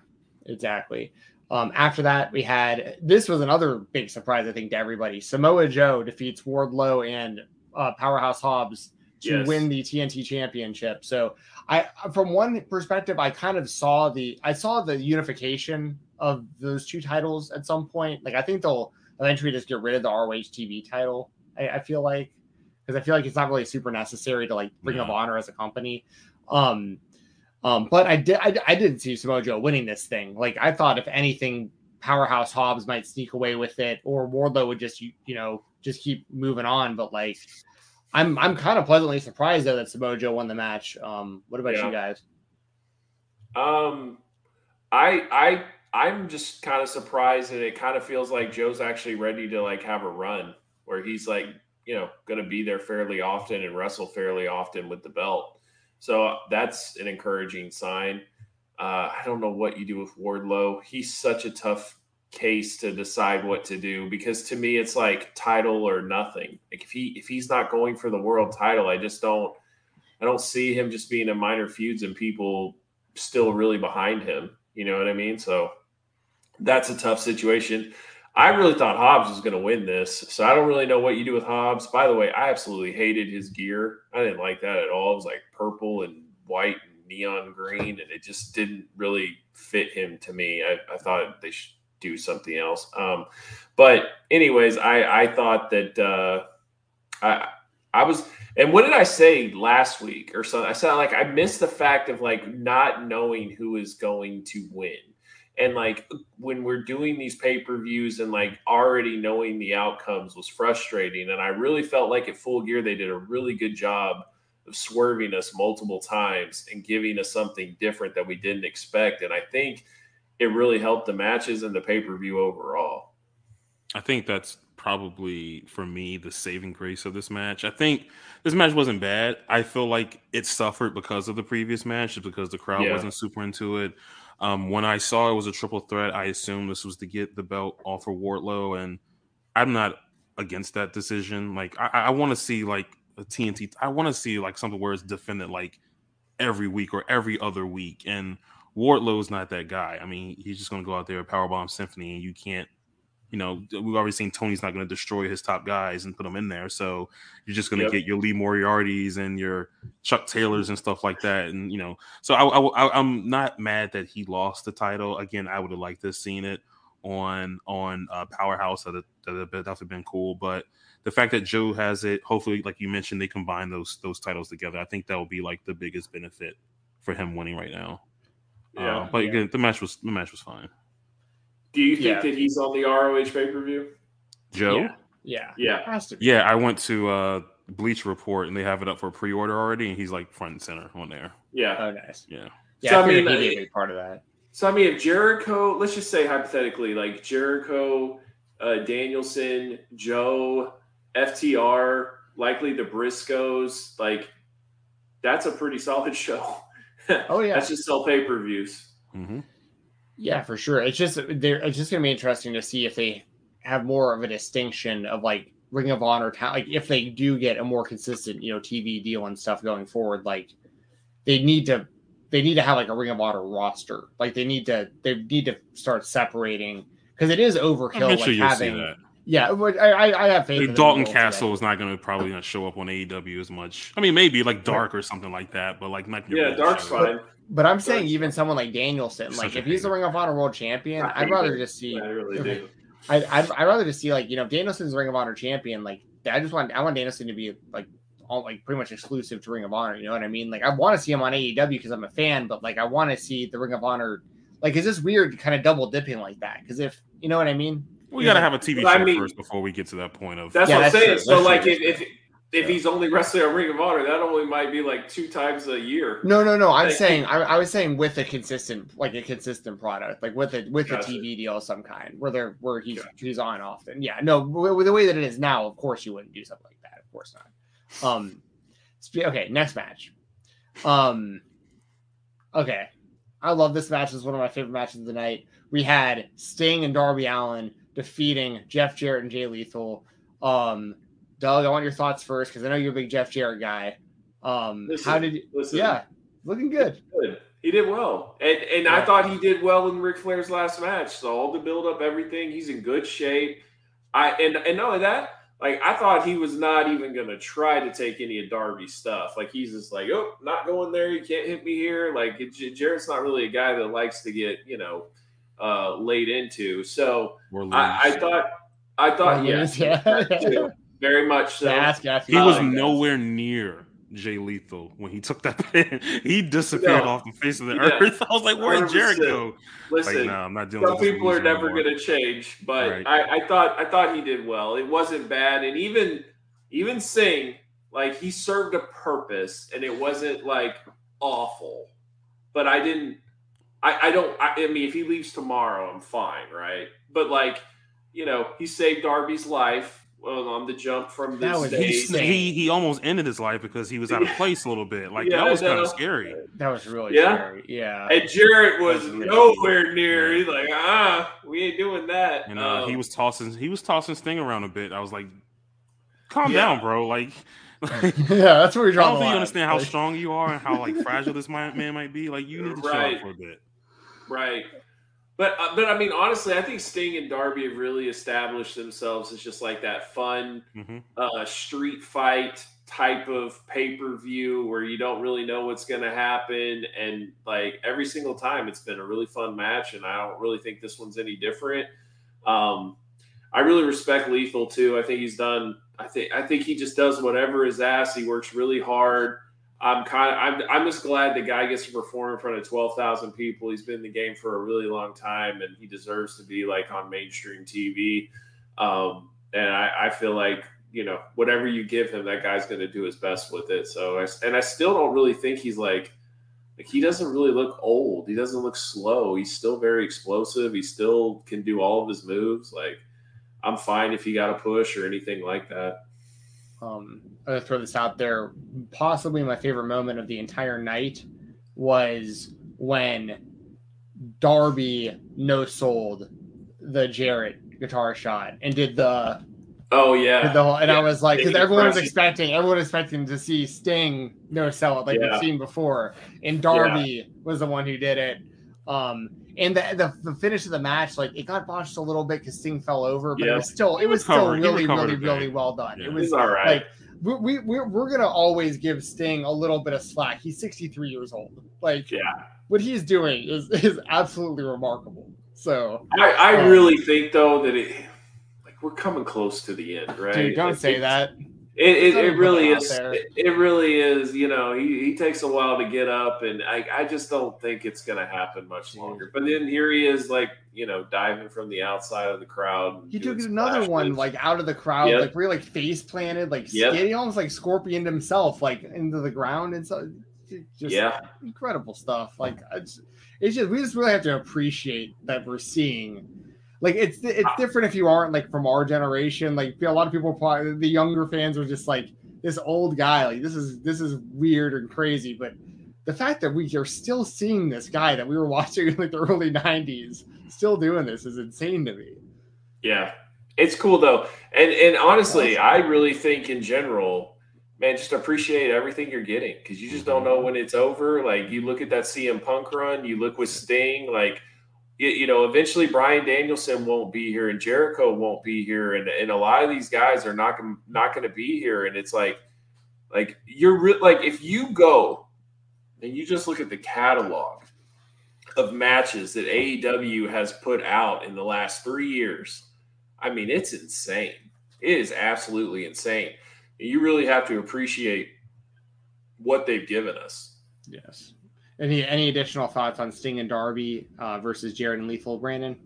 No, it was a fun match. I mean, classic Jarrett walk and brawl in the crowd Yeah, like TNA yeah. days. So yeah, I thought, I thought it was all good. Boy, and He- Easter is like really trying to start fights in the crowd now. Yeah, like he did. good, he did man. that like yeah, did in uh, AAA and did it worked, and then he's Yeah, just kind of going for it now. But man, Yeah. like he literally will like start touching people, and like he really is trying to get some massive heat on that sideline of the crowd. But man, yeah, he's he's doing his thing. Yeah, yeah, I, I really enjoyed all that. Um, also enjoyed this. I know you guys did as well. This was a really good one. Um, this was uh, Jamie Hayter winning the interim AEW Women's World Championship um, over Toni Storm. Um, Brandon, give us your thoughts on this one. We had two women's matches that were underwhelmed up to this point, but um, I know you're a big fan of, of this one here and Jamie getting the title. Yeah, I mean, this was I was saying this on Twitter. This was one of the, the matches I was super excited about. I just felt like it was easily going to be the best women's match they've had, just because these two girls, you know, they've they've been opponents, they've been partners together, like they have that chemistry. We've seen them before on Dynamite, like just the interaction they've had each other, like they're laying their stuff in, like being real stiff with each other. So I was very much excited for this, and I thought the match delivered. I thought it was a little bit better than what I expected, to be honest with you. Um, The shenanigans that were in the match, I think, kind of helped it with like you know, uh, uh, with Rebel coming out there with the belt, and then you know Britt using that belt to do the the curb stomp on, and I think the whole story of the match, or at least leading into that, is that Jamie didn't see any of this stuff happen. She don't know that Britt and Rebel kind of helped her out. She was able to take advantage of it, and obviously you start to see these false finishes of you know each of them giving the you know their finishes to each other. Storm Zero and uh, what's her name? I forgot. She she has she does the Rainmaker now as her finish. Um, Yeah. I forgot. There's a Hayterade, I think is what it's called. Uh, but them just kind of trading back and forth, it, it- it was really cool. And obviously, the surprise, I think most of us necessarily didn't expect uh, Jamie to win, but just the surprise of her winning that match and the match being as good as it is, I mean, definitely one of the top for sure. Yeah, I felt like if you were the interim, you were not going to lose. That's that's the way that I felt. Like I felt that whoever was the interim was going to stay the interim all the way till Thunder Rosa came back. So like I did in my mind, Right. I didn't even really consider Jamie was going to win. But you know what this one felt like? This one felt like to me that like that night at Grand Slam when it was the acclaim versus Swerve and Glory and the crowd was so behind uh the acclaimed and they really wanted them to win and they didn't. Like this one felt like the the way that they were behind Hayter and they let her win. Capitalize, It- yeah. yeah. and it, people it was the perfect time people wanted it so bad she has done everything like she's not manufactured at all and i don't know what i like i just love her style like i know that if you're going to wrestle her she's going to lay it in it's going to Mhm. look good like she is just a, a brawler she's there for the fight and it's believable and I just think she's awesome. And honestly, like I thought Toni did really well too. Like it was Yeah. impressive. Toni's nose was busted. Mhm. It was just like they were going to war, and I really appreciated that. And and that's what we were talking about too, where it's like if you're gonna have women's matches, like you have to earn your spot. Like these girls absolutely deserve to be on pay per view. They were one of the best matches of the night and it was one of the most satisfying finishes of the night. And I absolutely loved this match. Yeah, and they also advanced the story too, um, with uh, like Jamie, like uh, or like Britt, you know, got knocked off the the apron and stuff at the end of the match, also and stuff. Like as Jamie was winning, and like you just know that like these seeds are being planted. Like Britt's gonna play it up for a while that she's happy about this, but like you know, eventually we're gonna get a big Britt Baker and Jamie Hayter feud, which you know everyone's looking forward to. Also, I, I wouldn't want to see that. I mean, if they're gonna do it for title, I wouldn't want to see that until this interim thing gets resolved. Because looking at it now, Toni Storm was never the champion. Like the Yeah, whole interim, right. like the fact that she lost that belt, she was never the champion. It's still Thunder Rosa now. We have a new interim champion with Jamie Hayter. Like they have to. Well, They gotta so- get that let's- belt yeah, her, let's honestly. yeah. I want just what it to is. well speak on that if you want to. Also, with just Thunder Rosa in general, like where are we at with that? Like yes. we're not being on the show. I'll, I'm, I'm give her the benefit of the doubt. She's hurt. She's hurt. I, I, you know, I get that, and hopefully she can be okay. But you've missed an entire pay per view cycle. Like even Punk didn't do that. Punk got hurt two times and made those pay per views. You know what I mean? But yeah.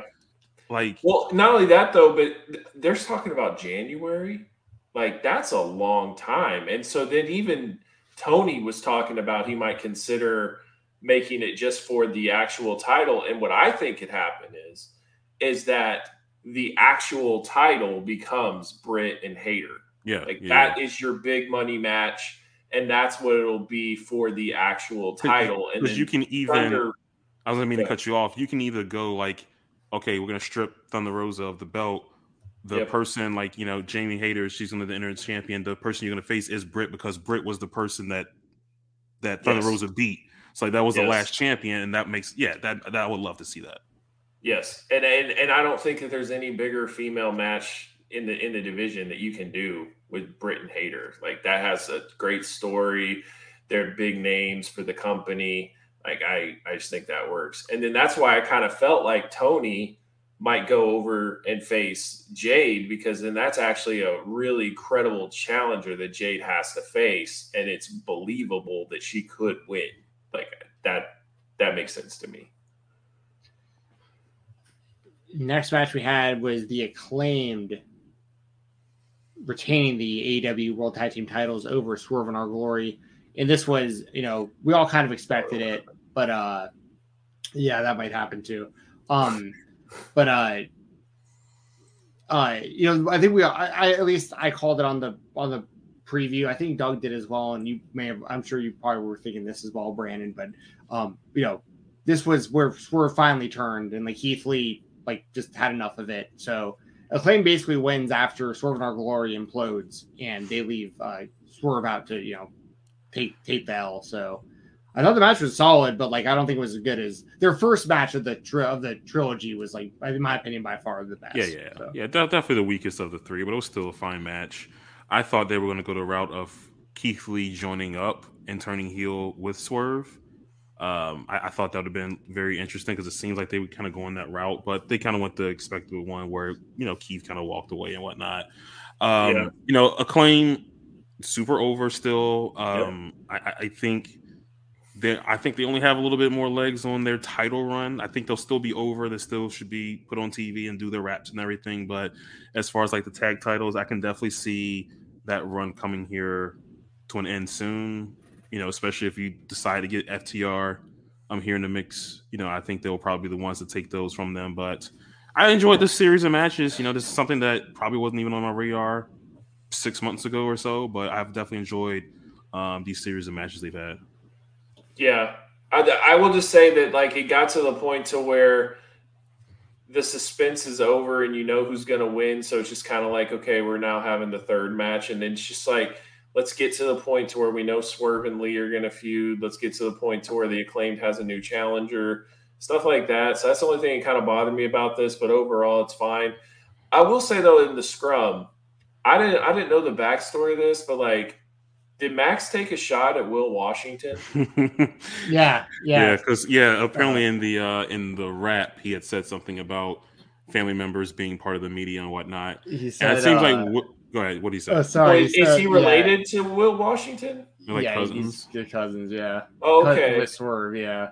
Yeah. He said. Um, it felt like Will Washington was like trying to like legit fight him at the presser, and I, I don't was think like, that. I don't. I think that he was joking, but I don't think Max was joking very much. Where he was talking about like, Right. not trusting like the. It seemed like just the look on his face. It was just like he doesn't seem like he's he's being lighthearted Right. about it, but I don't think he's joking. And then Will's like, "So what's up?" Right. And I'm like, I, I thought And he was just just like, like, when he said that. "I don't like the media. What don't what don't you get?" or something like that. And I was just like, "Are they gonna fight or what's going on there?" So I didn't get that I part. can't, but, I uh, can't remember what the line was before that he rhymed this with, but he said you have family up in the dirt sheets was like Right. was the was the line that he said on in the rap. Gotcha. Yeah. Um Okay. but Well, then yeah, that makes more sense because I was thrown off. I'm like, I don't get the line, and then I'm like, are they related? I didn't know, but yeah. Um, but he came across obnoxious, man. Like we're the best wrestlers in the world. We're the best tag team in the world. Blah. Our shir- shirts are sold out already, and it's just like, man, like your gimmick is is over. Like I don't know if you guys are like great. Like you're good. It's fine. But like I, I feel like this is a novelty act that is going to wear off soon and then it's just kind of like whatever. But I've always liked Max. I always have liked the acclaim. I just don't know if I want them to be like the poster boys of this thing. But we'll see. yeah, I don't know. I'm still weird. It still feels weird to me that like they're paired up with Billy Gunn. Like it's still bizarre to me. Like I like I get that it's over and the whole Daddy daddy ass ass? thing. I get it. Like I get it, but like it's just the whole thing's just strange. But I, I they're very over, and I and I was. I've said it before and I'll say it again. Back when Max started doing the raps on like AW Dark and stuff, and everyone was clowning it and saying he was just like a knockoff John Cena wannabe, Thuganomics and all this stuff. I was like, I think this guy's actually could be pretty talented. And I'm glad that they actually became something as a tag team, but I don't know how long this will be as over as it is. I kind of His, his raps have been a little weak since they won championship. I, I, he needs to step up a little bit on that. yeah, true. Yeah, I agree. Um, and then also, did what did you guys have a problem with them trying to use the pliers and in the trios they used the hammer? Like, do you think that that was kind of lazy? Because the pliers was used also previous weeks with the whole daddy ass swerve kidnapping and all that type of thing too. So I mean, it made sense, but do you think that it was like overkill? I mean, they all they both weapons were part of the story, so it didn't really bother me at all. Yeah, if they just broke it out, just you know, randomly, then yeah, Yeah. wouldn't like that. But they're both part of the story, so it didn't really bug me too much. True. Last match we got here, main event, MJF, Maxwell Jacob Friedman defeats Jon Moxley to become the new AEW World Champion. Um, the big finish and swerve here at the end of the match, of course, is that William Regal handed off his brass knucks to MJF so that he could use them to pin Moxley after he hit him in the face. Um, I think that um I mean I've been saying since the beginning of AEW that MJF was eventually going to be their world champion. Like I, you could you could tell from day one that he was destined for greatness in this company. Um it's you know it's a bummer that we were kind of like robbed of like a big title feud and story between like him and Cody and him and Punk and some of the stuff that like you could tell that him and Hangman. I think I really think that Ed Punk not come in, this would have been Hangman and MJF. Like we would have never had like the Punk time with the title or the Moxley, you know, hot potato with the belt and stuff. This would have just all been Hangman, and eventually MJF would have beat Hangman for this belt. Um, but I'm glad that Max has it. I think he deserves it. I think he should be the champion, and I think this was the right move. Um, so that's how I feel about it. Uh, what about you guys? Uh, I will say that it really felt like a lot of people were definitely picking up on William Regal turning, and I was not really one of them. Like I just didn't think it was going to happen. I felt like Max had is is capable of holding his own, doing his own thing, getting heel heat. He doesn't need a manager. He doesn't need anybody like that to help him. So I just didn't really consider it. But I will say, when he threw the ring at him and the second referee got taken out or whatever, I was like, oh, dude, Regal's turning. I knew it. Like I, I could feel it after that. But I didn't. Uh, I did expect it, but I, I'm very happy Max is champion. He's definitely earned it. It's uh, way overdue at this point, and I'm just kind of curious to see what happens. I I've always been under the impression that to get this whole CM Punk all out scrum, everything to move on from it, you just need a completely different champion that doesn't involve Moxley, that doesn't involve CM Punk, and just something new and something fresh. And so that's why I'm very happy to see CM Punk and uh, Fike Sales, who um, has a great eBay store that also sponsors us, wanted wanted to ask uh, who do we think will be MJF's like next long term feud? Like, well, like his first, pretty much like his first. Feud, I don't want to say like title. his like Winter is Coming match. I'm talking about it's going to pay per view. He's defending the title. Who do you think it'll be? I could see if he's ready to come back. I could see like a hangman slipping into Yeah. that that spot. Yeah. Yeah, that Yeah. would that would be cool. I wouldn't mind Adam Cole either if he's ready to come back. But the problem with Adam Cole is he's lost every title match. So I actually I take that back because I if he's gonna do it again, like I think he needs to win it.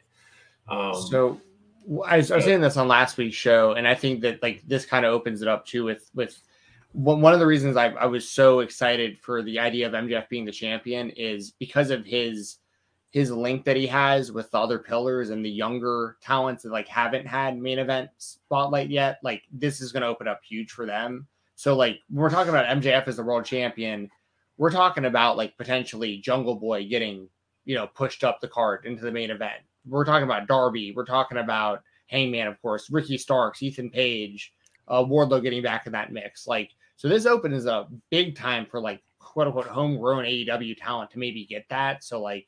I mean, the next pay per view, for all we know, it might be. I mean, because here's the thing: M- AEW cards are going to be so stacked with talent that they can afford to put like the main event be MJF versus like someone who isn't like a household name in wrestling. If like the rest of the card is all, you know what I mean? It's all I mean, Ethan Page or Ricky Starks is Yeah. probably going to be the one, and it's going to be fine. It makes sense, and it's it's going to be good. And it's like the UFC does, and they do it successfully. Like they put their championships in the main events. It doesn't matter if they're the most well-known person or not, and they'll make sure if it's the if it's the champion who people don't know that well or a challenger they don't know that well in the main event, they'll make sure that they have you know a stacked co-main and a stacked undercard. So like you're still getting, you're still going to be buying the pay-per-view, and then by the main event you're like, damn, I didn't even know so and so was this good. And like now you got a new a new star at the top of the card. So Yeah. um, what do you think, Brandon? Do you like? I, I guess if we had to like I'm I'm assuming it'll be Ethan Page, but I don't know if that goes all the way till the pay per view. I don't like the dy- well. It won't go to the pay per view. I think it's going to win the Winter's Coming, and I just don't like that dynamic. Even though they have the story with the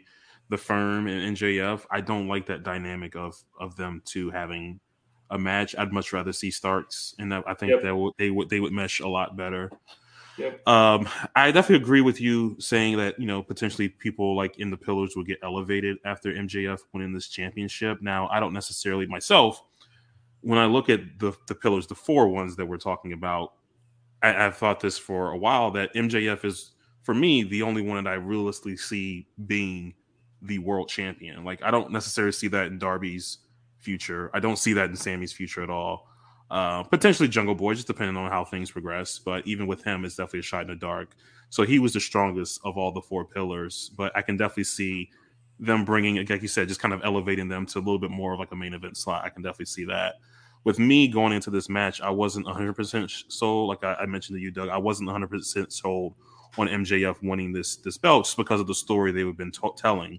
The story of MJF basically just insecure about himself and being able to kind of get over that hump. And Yeah. you know, we saw like the baby face little promos he was cutting and talking about like, you know, the thing with Regal, I'm gonna do it on my own and everything. And you know, we started to believe that. But at the end of the day, he used Regal's help, and that's just more of like his insecurity. But it helped him win a championship, so kind of helps him out there. But I'm In the post scrum pay, uh, promo, I mean, he went full scorched earth, nuclear fire, heel MJF on that Yeah. one. So That was awesome. He didn't do it. He didn't take questions. He just came out, cut a Yep. promo, and bailed.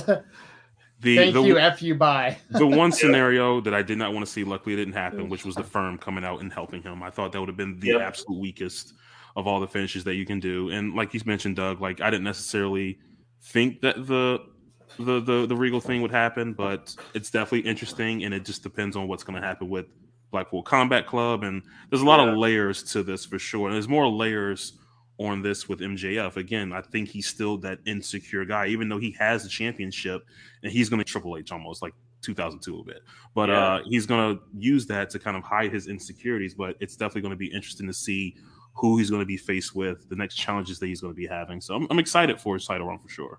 I honestly, I, I, I, I think Danielson makes a lot of sense. Yeah, Romeo Because- mentioned Danielson. That's what I'm- Because if you are, if he's not going to be in the ROH main event with Jericho, I mean, even he still could be, right? But Mhm. I, if you're going to have somebody in the Blackpool Combat Club get revenge for Moxley, I think it would be Danielson. And then not only that, it's a different dynamic of can you actually wrestle? Are you a wrestler? Can you go into deep water that I'm going to take you in? Like the story of it. And he's even talked about how like he saw Danielson win a championship. Like he, I, I think that they could go there to totally different opposite styles and something that would like really prove MJF as a champion is to go like toe to toe with Danielson and have a great match.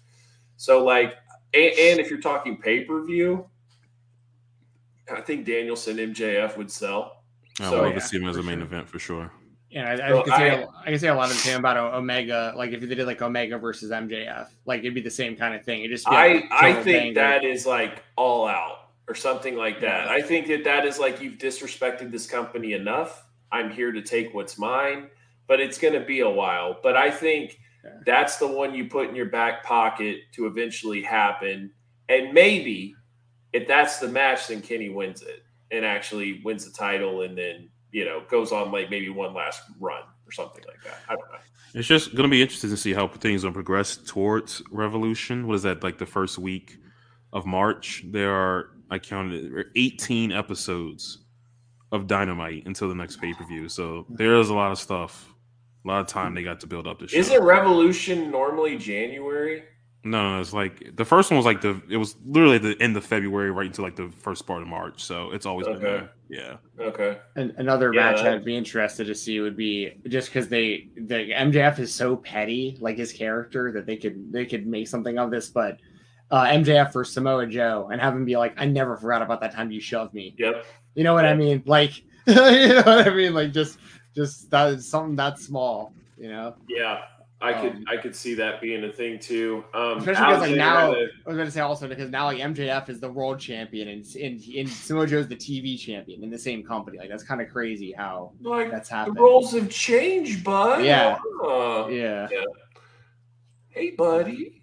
Uh, Alexander Fitzgerald again with the super chat. Thanks so much, Alex. I appreciate it, man.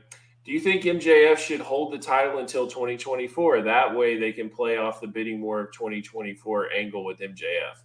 I mean, I don't think he necessarily has to hold it the entire time, but I think towards the end, he should. You can still be able to use have that. it. Yeah, Right. well. Yes. And maybe do it where it's money in the bank, like with CM Punk, where he hasn't actually won the title, but he could win the title that night.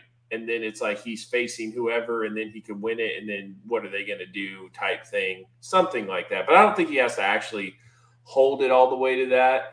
I'm not the biggest fan of like, and, and I guess with AEW more so of long, long title reigns because it's like you, it's a new company, so you only got like five or six guys that have ever carried the title ever. So it's like you, you want other guys to get their opportunities and their shots, but you don't want to make it to like just anybody can get the belt either. But That's why. That's I- why I- you should use those TNT titles and like the all in Yes. title to do that, and just kind of keep the specialty for your world title. At least that's how I feel. yes, I, I completely Well, and, and that's Yeah. that's what we had with Cody in the TNT title. The Mm-hmm. TNT title was like right up there for a while, and then man, that got diluted. And then you know now we just have a gajillion belts. So it, it once ROH is figured out, then it won't be as bad. But man, when you have the ROH titles and whatever else, the Mid Atlantic and all this other stuff, it's just like man. But I, I will say. I think Orange Cassidy has done a good job with that belt, and he's been defending it much more often, so it has more credibility. So I, I don't hate that belt as much Yeah, as between I did. PAC and they've been fine between PAC and Yeah. Orange Cassidy, It'd be interesting like- to see him defending the All Atlantic against Hager tomorrow. Yeah. Yeah. This is a cool hat. Shut up. But yeah, Stealing. um, yeah, um, it, it is what it is. It's it's it's fine. So Um. before we go, I really wanted to uh, talk about this. Um, I went to bed on Saturday and I woke up Sunday morning to a bunch of text messages and Facebook chats and everything. And uh, it said, Oh my God, Ospreay Omega is official. And I saw the clip of Kenny challenging Ospreay, and I, I, I, I can't believe we're actually getting this. I'm so excited, especially like prime Kenny right now, and like Ospreay is right there too, and I just think that this match is going to be freaking awesome, and I I can't wait, and I'm so glad that they're doing this.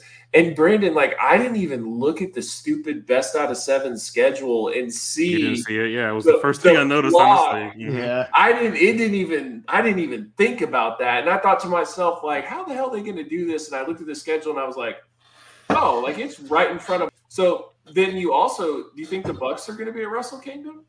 I don't know about the Bucks because I'm not sure who they would face because like like the tag title situation, like with FTR, like they're gonna face whoever wins in the tag league, and obviously I don't think the Bucks gonna show up there. So I don't necessarily know if they're gonna be there. Um, but I'll take what I can get right now, especially if you're gonna Oh give me yeah, like an Omega. So I mean that's super exciting. Like for me, more than anything, I, I'm just excited for it to get some energy back into yes. New Japan personally. Even though I've been, you know, I'm into it more than most people are, but there's definitely things that have been missing. Like there's been a little bit of soul that's been missing out of this company, and I think being able to bring in some foreigners, especially people who have been in the company and are very prominent in the company, someone like Kenny Omega, bring them back in is going to potentially, you know, re-energize the company. Now there's certain things like they're they're still dealing with like pandemic restrictions. That's something that they can't deal. That's just Japan. They have to.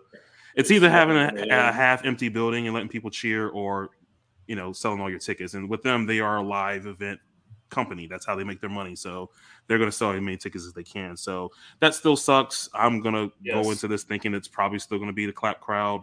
But I mean, we've had incredible matches, incredible shows with the clap crowd, and I think that this match is going to be just it's, it's going to be one of those top tier ones for sure. Definitely something we've been looking forward to.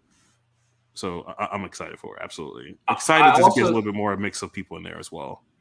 I also think that it's going to be really good because you're going to they're going to talk to each other in this thing, and you're going to be able to hear all what they're mm-hmm. going to say because there is no you know uh, cheering. So it, it, will be a very physical match. They're going to talk a lot.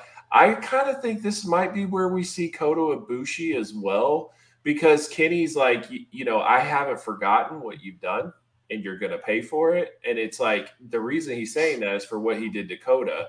And I think that, like, whether Kota actually, I don't think Kota's going to wrestle, but would it surprise me if he's like with Kenny on the side or whatever? No. Like, I think that we might see Kota. I was thinking just because I really don't see after what happened this year, I don't necessarily see Kota Ibushi back with New Japan. Be honest with you, yeah. Maybe this is a situation where, like on January fourth, maybe he shows up on Dynamite.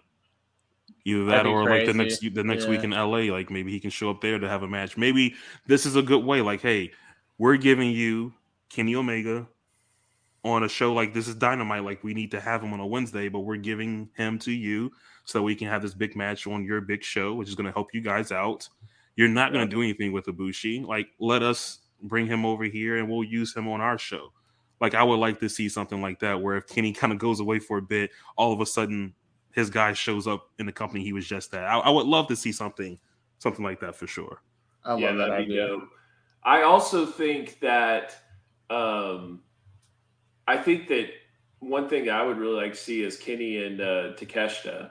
I think that that would be really, really mm-hmm. good in, in AEW. That that's something I would want to see.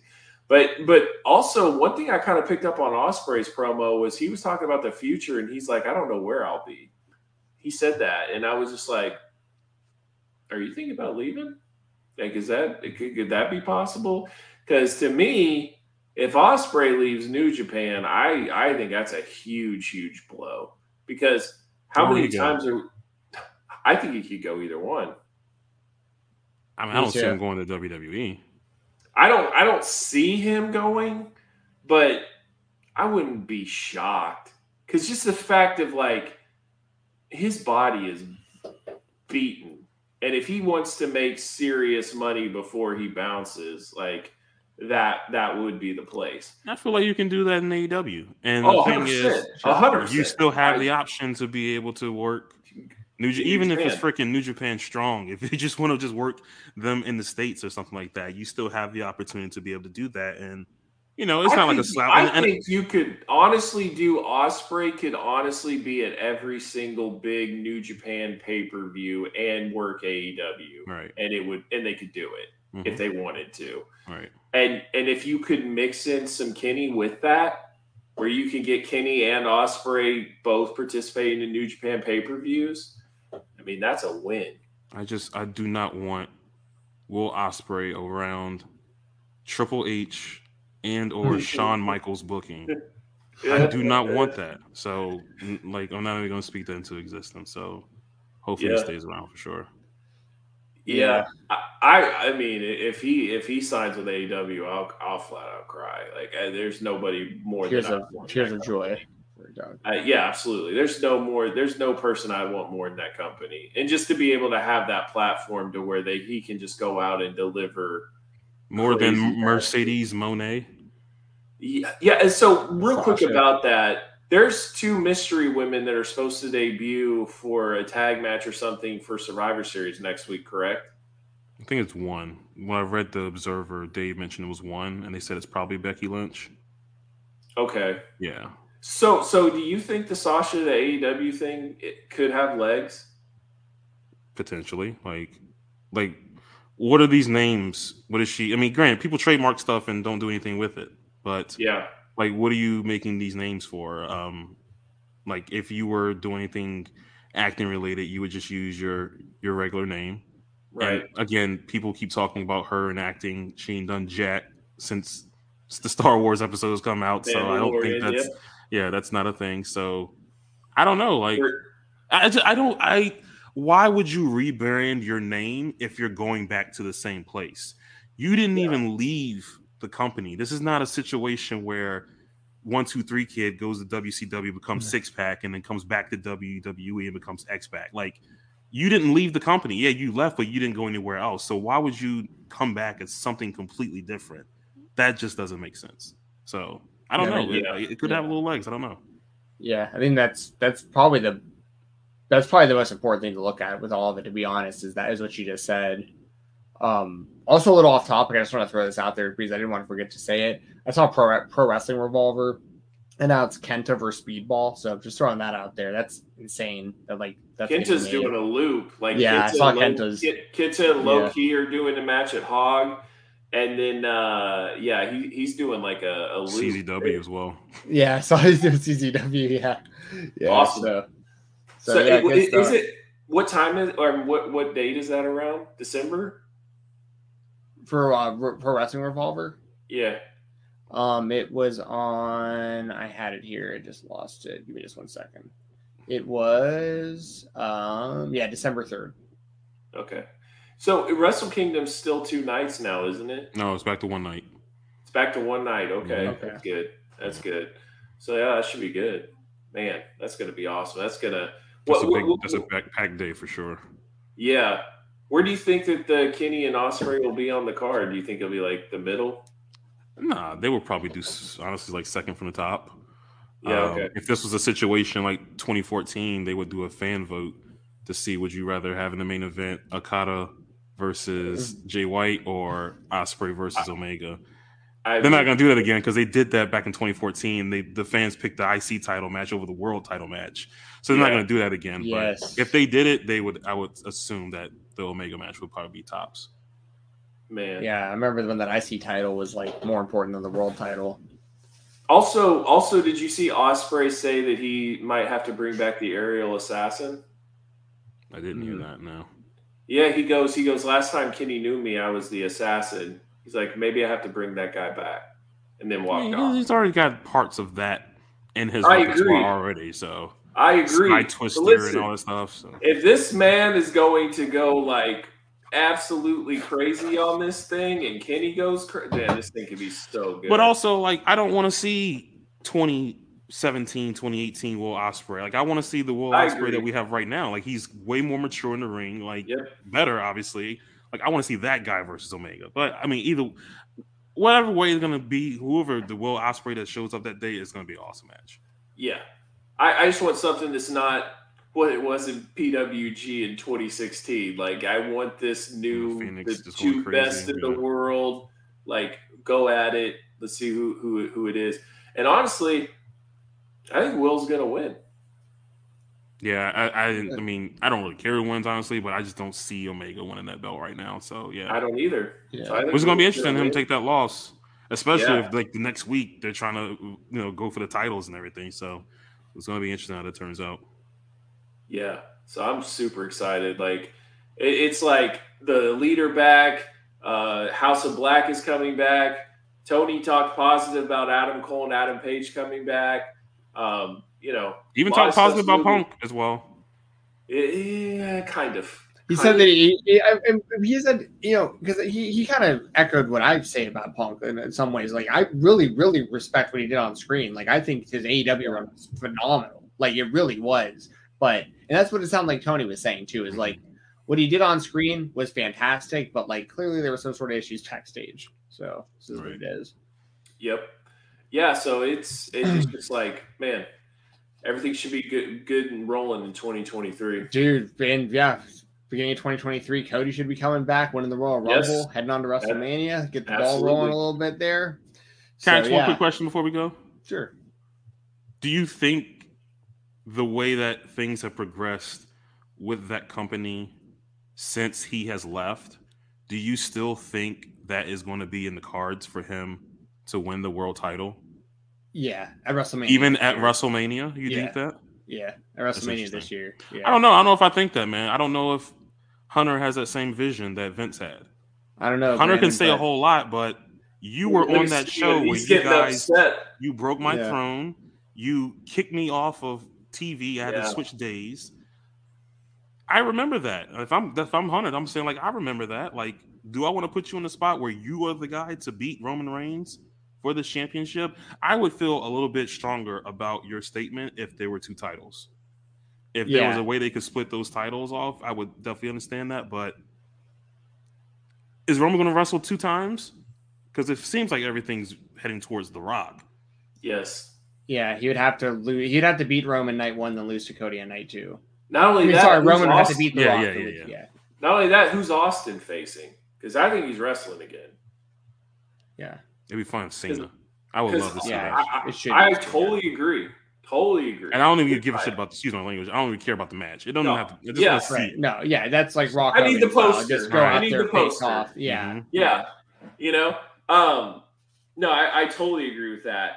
And then you know the Paul brothers versus the Usos. Like you're gonna have some some. It'll, it'll be a fun pay per view. It'll be a fun uh paid event or whatever you want to call it on Peacock. Premium But- live event. There you go. But man, I, I yeah. But, but this is my thing.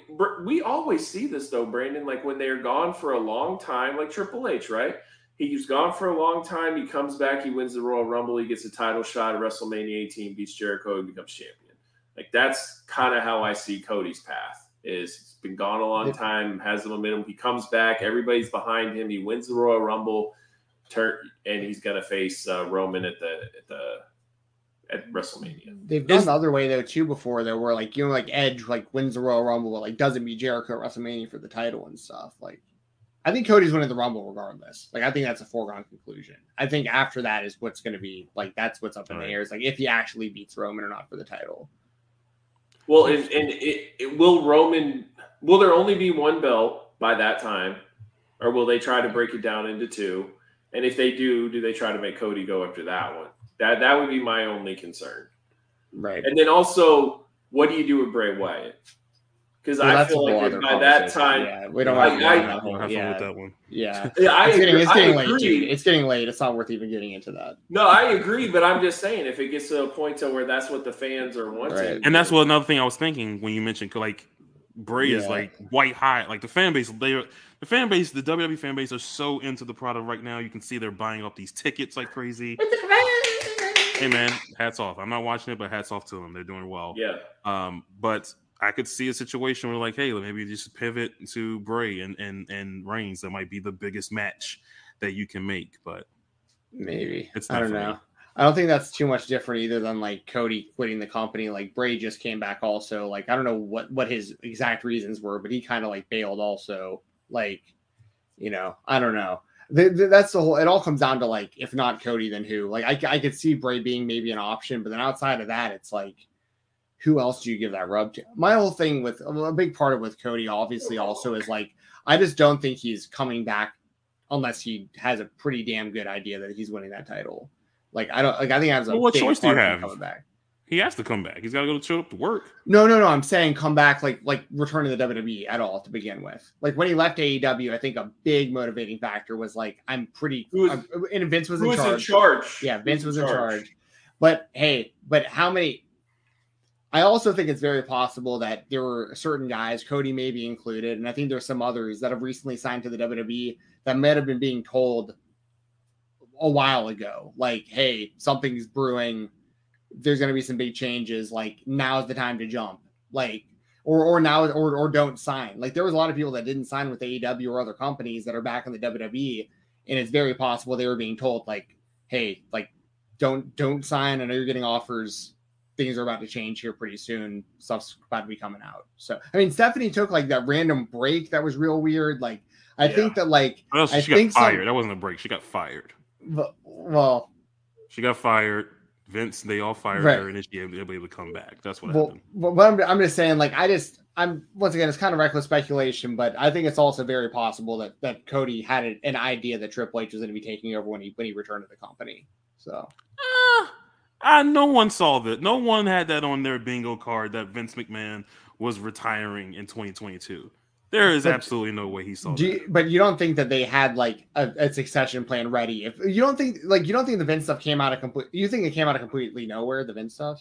I, I I don't see them having yeah I- yeah I I absolutely will say this. for sure. I will say this. I don't will think it say came out of nowhere like that. I Based think on I- the interview that Vince had with Pat McAfee, hmm and based off of how he booked WrestleMania with him being involved like that, I think he knew he was leaving. Same. I really do. Because he even said on Pat McAfee, he's like, if I could say one thing, like, you know, you never know when it's all over. I just want to say thank you to everybody like he just kind of was talking in a past tense that we normally don't hear. Which and and like how often does he do an interview like a Pat McAfee where he talks for like an hour? Like Well, I how felt long like it was did how long like did a these farewell. When how long did these like publications have this story before they released it? On you know what i mean? They could have been sitting on this for a, a minute knowing like you know vince is vince could have vince could have known for months that something was going to be coming out soon and they had they had this ready. I just feel like So- they would have made way more, they would have been way more proactive about getting him out of there if they knew it was coming. Like he showed up on TV the day that that stuff dropped. right right Just but, that, because. but, but he came out and like basically said goodbye to everybody No, no, the Not at first time, first. the first Not at time he didn't say that. He was just like, "I'm, you know, welcome to SmackDown or whatever the, Yeah. you know, whatever." I know. Well, that just kind of to me seemed like that. I don't know. That's the kind of my ta- like that when I when I watched that. My takeaway from that, especially in hindsight, was kind of like his last time to like come out and like say something to the fans like that. I don't know. I, I think it was more so I don't give a damn. I'm not I'm unstoppable. Yeah, that's Mhm. very true. And then he did it, and then they were like, "Yo, fam, uh, it's over." And then he like found out during that week that like, oh wow, like I can't recover from this. It's it's a wrap. Like that's because like he was going to Vegas for UFC for SummerSlam. Like he was still like trying to be present, and then like yeah, all of a sudden it was just like, no, he's done done. Yeah. No, I know. And and uh, you know, mo- the most likely it's probably way more likely that nobody knew at all. I'm just saying there's a chance. Like once again, just based on like some of these people like I, the Strowman thing, I get he probably outpriced himself from like wrestling anywhere else, but like there's other people that have come back to the company since Triple H came back that it was like kind of strange they didn't wind up anywhere. You know, and it's like, oh, right when Triple H took over, Gargano. this person's back, this person's back, this person's back, and you know, I'm just saying, I, I'm just, you know, I'm just, I'm just putting it out there. I'm not saying it's true or not. All I'm I'm saying just- is, uh, Paul Levesque, I wouldn't trust him. Eh, I don't know. I, I, I It- trust. okay, so, hey, real listen, before- listen. I'll, I'll say, I'll, I'll, I'll, I'll agree Go with this. I, I, I was more confident that Cody was going to do what I'm saying when Vince was in charge because I thought that that Yeah, was Vince's for sure. plan. Yeah, So, I so with that. yes, and before he so- and before he got hurt as well. Yes, yeah, but but I also Yeah. think him getting hurt proved a lot to the company that he went out there and saved that pay per view because like he was the main event at Hell in a Cell. He did not have to wrestle with that, and I think he showed them a lot too by like never saw that. going out there and doing it. You know, so You never watched it, Brent? Watch it, Brent. It's good. man. No. It I really watched oh, it's a really really good match. The It, it it's really it, it really is good. You should watch it. Yeah. Like you can't believe that he actually put himself through that. But real quick, if not Cody, like who is Triple H's boys? Like who who do you think that he's looking like? Do you think Theory? Like do you think so? Like well, what what's out there that could headline Mania? That would be a bigger match if you can't get The Rock. What is a bigger match than Cody and Roman? I don't know the story. I don't, and you don't have to explain. I don't, I don't care that much. Um, I don't know how Sami Zayn has ended up with the Bloodline. I don't know how that connection happened. I don't know anything at all. All I know is that the people seem to be super, super into it, Mhm. and that seems like if you want to do like a baby face, like run like Bryan Danielson or something like that, Oh that guy God. could be good, and I Mm. think the fans would be behind that. And granted, that might not be I think as that's big as a Cody, Rumble. but that's not too far off. No, I- I- at least I- that's how I feel. But Sam Sammy's done a very good job. Like the fans are very behind him. Like I I, I think that's with that. I think that's Royal Rumble. I think that Same made here. thirty six thousand Royal Rumble, but then we're we're on to, to Cody and Roman after Royal Rumble, and we're heading to WrestleMania.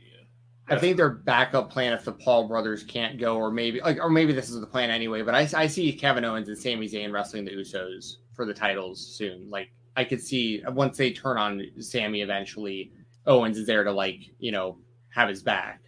Um, But they But- will be deeply invested in the whole bloodline turning on Sammy, and then Sammy being the underdog baby face, trying to fat, fight off the bloodline. Like, I think that that storyline will be popular, but I think that it's going to be popular for the Royal Rumble. And I think they have different plans for Mania.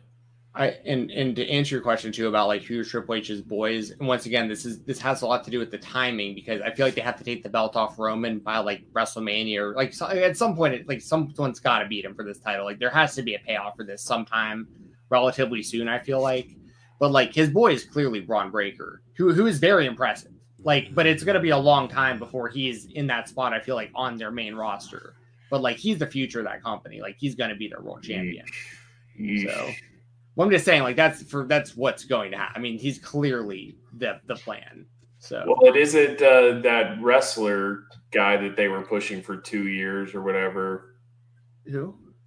The guy that never wrestled, but like they thought he was going to be the next big thing. Oh, Gable Steveson. Yeah. Um, no, his brother is actually pretty good though, Damon Kemp. Um, but but yeah, no, the, apparently he hasn't uh, progressed very He well. told Cormier he had dominated UFC. oh Alright, yeah, cool. yeah. okay. You and So- Nagano can't wait to see it. On your back. Hmm. So No yeah, Chance. All right. Well, that covers everything. Thanks for tuning in. Uh, definitely good conversation. yes. A lot of fun things to look forward to. Uh, it's like everything was on pause and now they hit the play button and here we go again. So really look forward to how we finish out the year in 2023 as well. So Brandon, I really appreciate you coming in and uh, As. Stephen as always, thank you. And uh, you guys have anything else you want to plug? Uh, you go first, Brand. I got a couple things before we wrap up. Nah, nothing to plug at all. No, we're good. I would normally plug my Twitter, but you know they're about to die out, so what's good? Who? Uh, Twitter, Wait, hey, what's is what's, just what's your fine. what's your high? Yeah. What's your high, Brandon? I'm not. If listen, I don't think that. that Twitter's going we down. ain't doing that. I don't think that Twitter's going down like everyone's freaking out about. But if it ever did, like I'm retired from that game. Like Yeah, I'm Fair done. enough. Yeah, That's fair I, I feel like if it does, it's it's kind of like the gods are trying to give you a favor and like making your life better, and nobody can actually just turn it off. But if it's just taken away, it's like, oh, okay, life's better now. I didn't have any idea how bad this was until I'm done with it. But so no high for me. I'm good. Um, well, y'all can check me out on Hive. It's at Steven Jensen. um, but uh, Fight Talk underscore on Twitter. And uh, um, this Sunday, I will be doing some commentary for some matches at Championship District Wrestling here in Atlanta, Georgia. It's a Nightmare Family, um, like stu- like the students run the show, um, and uh, they've been doing some really good shows the last few months. So I'm looking forward to that. And uh, myself and Jeremy will be interviewing Jameson Ryan and Diamond Sheik again for the spotlight next Thursday. Um, and we're going to talk about the show, and y'all can uh, know where, it- where it's going to air on YouTube and everything. Um, also, check out the spotlight this Thursday. We interviewed uh, Richard King, who I've been watching wrestle a lot, wrestle uh, recently at Battle Slam. Um, that's the spotlight. That's Thursday mornings, 9:30 a.m. Eastern. Um, and I'll be there this Thursday. It's it's Thanksgiving, but we'll be there for the morning and uh, giving you a show in the morning time. And I'll be back on Friday morning too on Fightful Overbooked. Uh, myself and SP3, 9:30 in the morning. We're going to be uh, doing a tribute to Jason David Frank and talking some Power Rangers in the morning. So um, if y'all are just hanging out, got nothing to do the day after Thanksgiving in the morning, we're going to be talking Power Rangers uh, for like an hour, hour and a half. And uh, check out the Fightful Select Weekender podcast. It's every Sunday on FightfulSelect.com. Grinding on a Thursday, Thanksgiving Thursday morning, going head to head against the Macy parade. That's Yeah, cool. I know, man. I know. Going after the ratings. Well, so my uh my my dad and my stepmom are doing Thanksgiving with my grandma out in Phoenix. So like I've already done my Thanksgiving with my family. So I've just got like nothing to do and I've got yeah. a few days off. So I'm actually looking forward to it. Just yeah, just chilling. So chill time. Yeah, for sure. the way And thank, that and thank, and thank you, thank you, Brandon, for joining us again, man. It's always uh Yeah. it's always fun to have you on. the way that we do Thanksgiving is like me and my fam, me and my wife and my kids. We cook the food and watch the parade, and then like football come on, whatever. She she hates football, but she lets me watch a little bit of it, and then we'll eat and all that, and then she goes to her parents' house, and I stay home by myself to watch the Cowboys game because I'm not allowed to watch it at her parents' house, and because of that, I won't go. And then when the game is over, I will come down there and make my presence. I don't like watching the game with people. Like Yeah. Titans game, like I, I just want to watch by myself. Especially like when it gets to Especially- playoff time, like leave me alone, please. Yeah. Oh, my father-in-law's Yeah. the worst. How much does he get paid? Ah, oh my god! You're yeah, just like, dude, you don't Yeah. like. I don't know why you didn't raise your kid on, kids on sports. You would rather watch Gone with the freaking Wind than you would rather watch a football game. You don't understand what I'm going through right now. Please just leave me alone. Like that's how I feel. So, and my wife's always like, "Well, we never watched sports growing up." I'm like, "Well, I did." So I was watching this, and it is what it is. And like, my kids know that like daddy's watching football, whatever, and like I'm chill. Like I don't mark out or anything unless it's a Cowboys game. And like they'll just be watching something in the living room, and I'll be in the bedroom watching, and like you know Tony Pollard will take it to the house, and I'm like, yeah, and then they like run in to check and see what's going on, and I'm like, we're up by two scores. There's only ten minutes left. I think we're gonna win. You know, it's wild times. It's wild times. Nice. But yeah, it's gonna be fun. Thanksgiving's always fun. So yes, happy Thanksgiving, everybody. If you're with your family, I hope you enjoy your time with your family. If you're solo or with friends or whatever, hope you just have some good some good days to hang out and just kind of kick back and relax. And if you work retail, um, I'm sorry for you because oh, I've been there. Um, and yes, um, and to everyone listening out there, be kind to the people that are working retail when you're out there on Black Friday and, and stuff, and you're out there shopping. Just know that like yes, it's the, those people are getting paid and it's their jobs, but like they're not they when they sign up for those jobs, they didn't really sign up to be working those kind of hours and dealing with those kind of headaches and the the, the rudeness that people are going to bring to them in just like gigantic volumes uh, during this season. So be kind to the people that like you're dealing with when you're out there trying to buy stuff. Like they're they're out there just trying to make a living. So be kind of those people when you get your three hundred dollar TV that's going to break in six months. Like just chill out. You know I mean? Yeah, exactly. And put your hand on it and wait there for mm. twelve hours so that you can take it with you. Stupid. Yeah, exactly. So yeah, um, I'm Steven Jensen. Brandon, thank you again for joining us as always, Doug. Um, we uh, we'll be back next Tuesday, 10:30. Sorry, 10 10 p.m. Eastern, right here on the RVD Teeter for Life YouTube channel. Make sure to subscribe. Make sure to hit the thumbs up. Uh, leave comments. If you want to leave a donation, uh, you can do so below in the description, or you can send a tip to my Twitter, and we'll make sure to read it at the beginning of next week's show. Um, I'll do my sign off. Skol Vikings. I'll just get out of the way. Doug, go ahead and say it, and we'll uh, we'll go on and get out of here. Hey, Steven, how about them Cowboys? Go Cowboys? Thank you for tuning in to Live Rounds. Make sure you leave a like, leave a comment, and donate to Steven Jensen. He will read out your donations on the next week's show. Also, don't forget to follow Doug Bateman and Steven Jensen on Twitter. And if you like what you heard tonight, check out more Live Rounds episodes.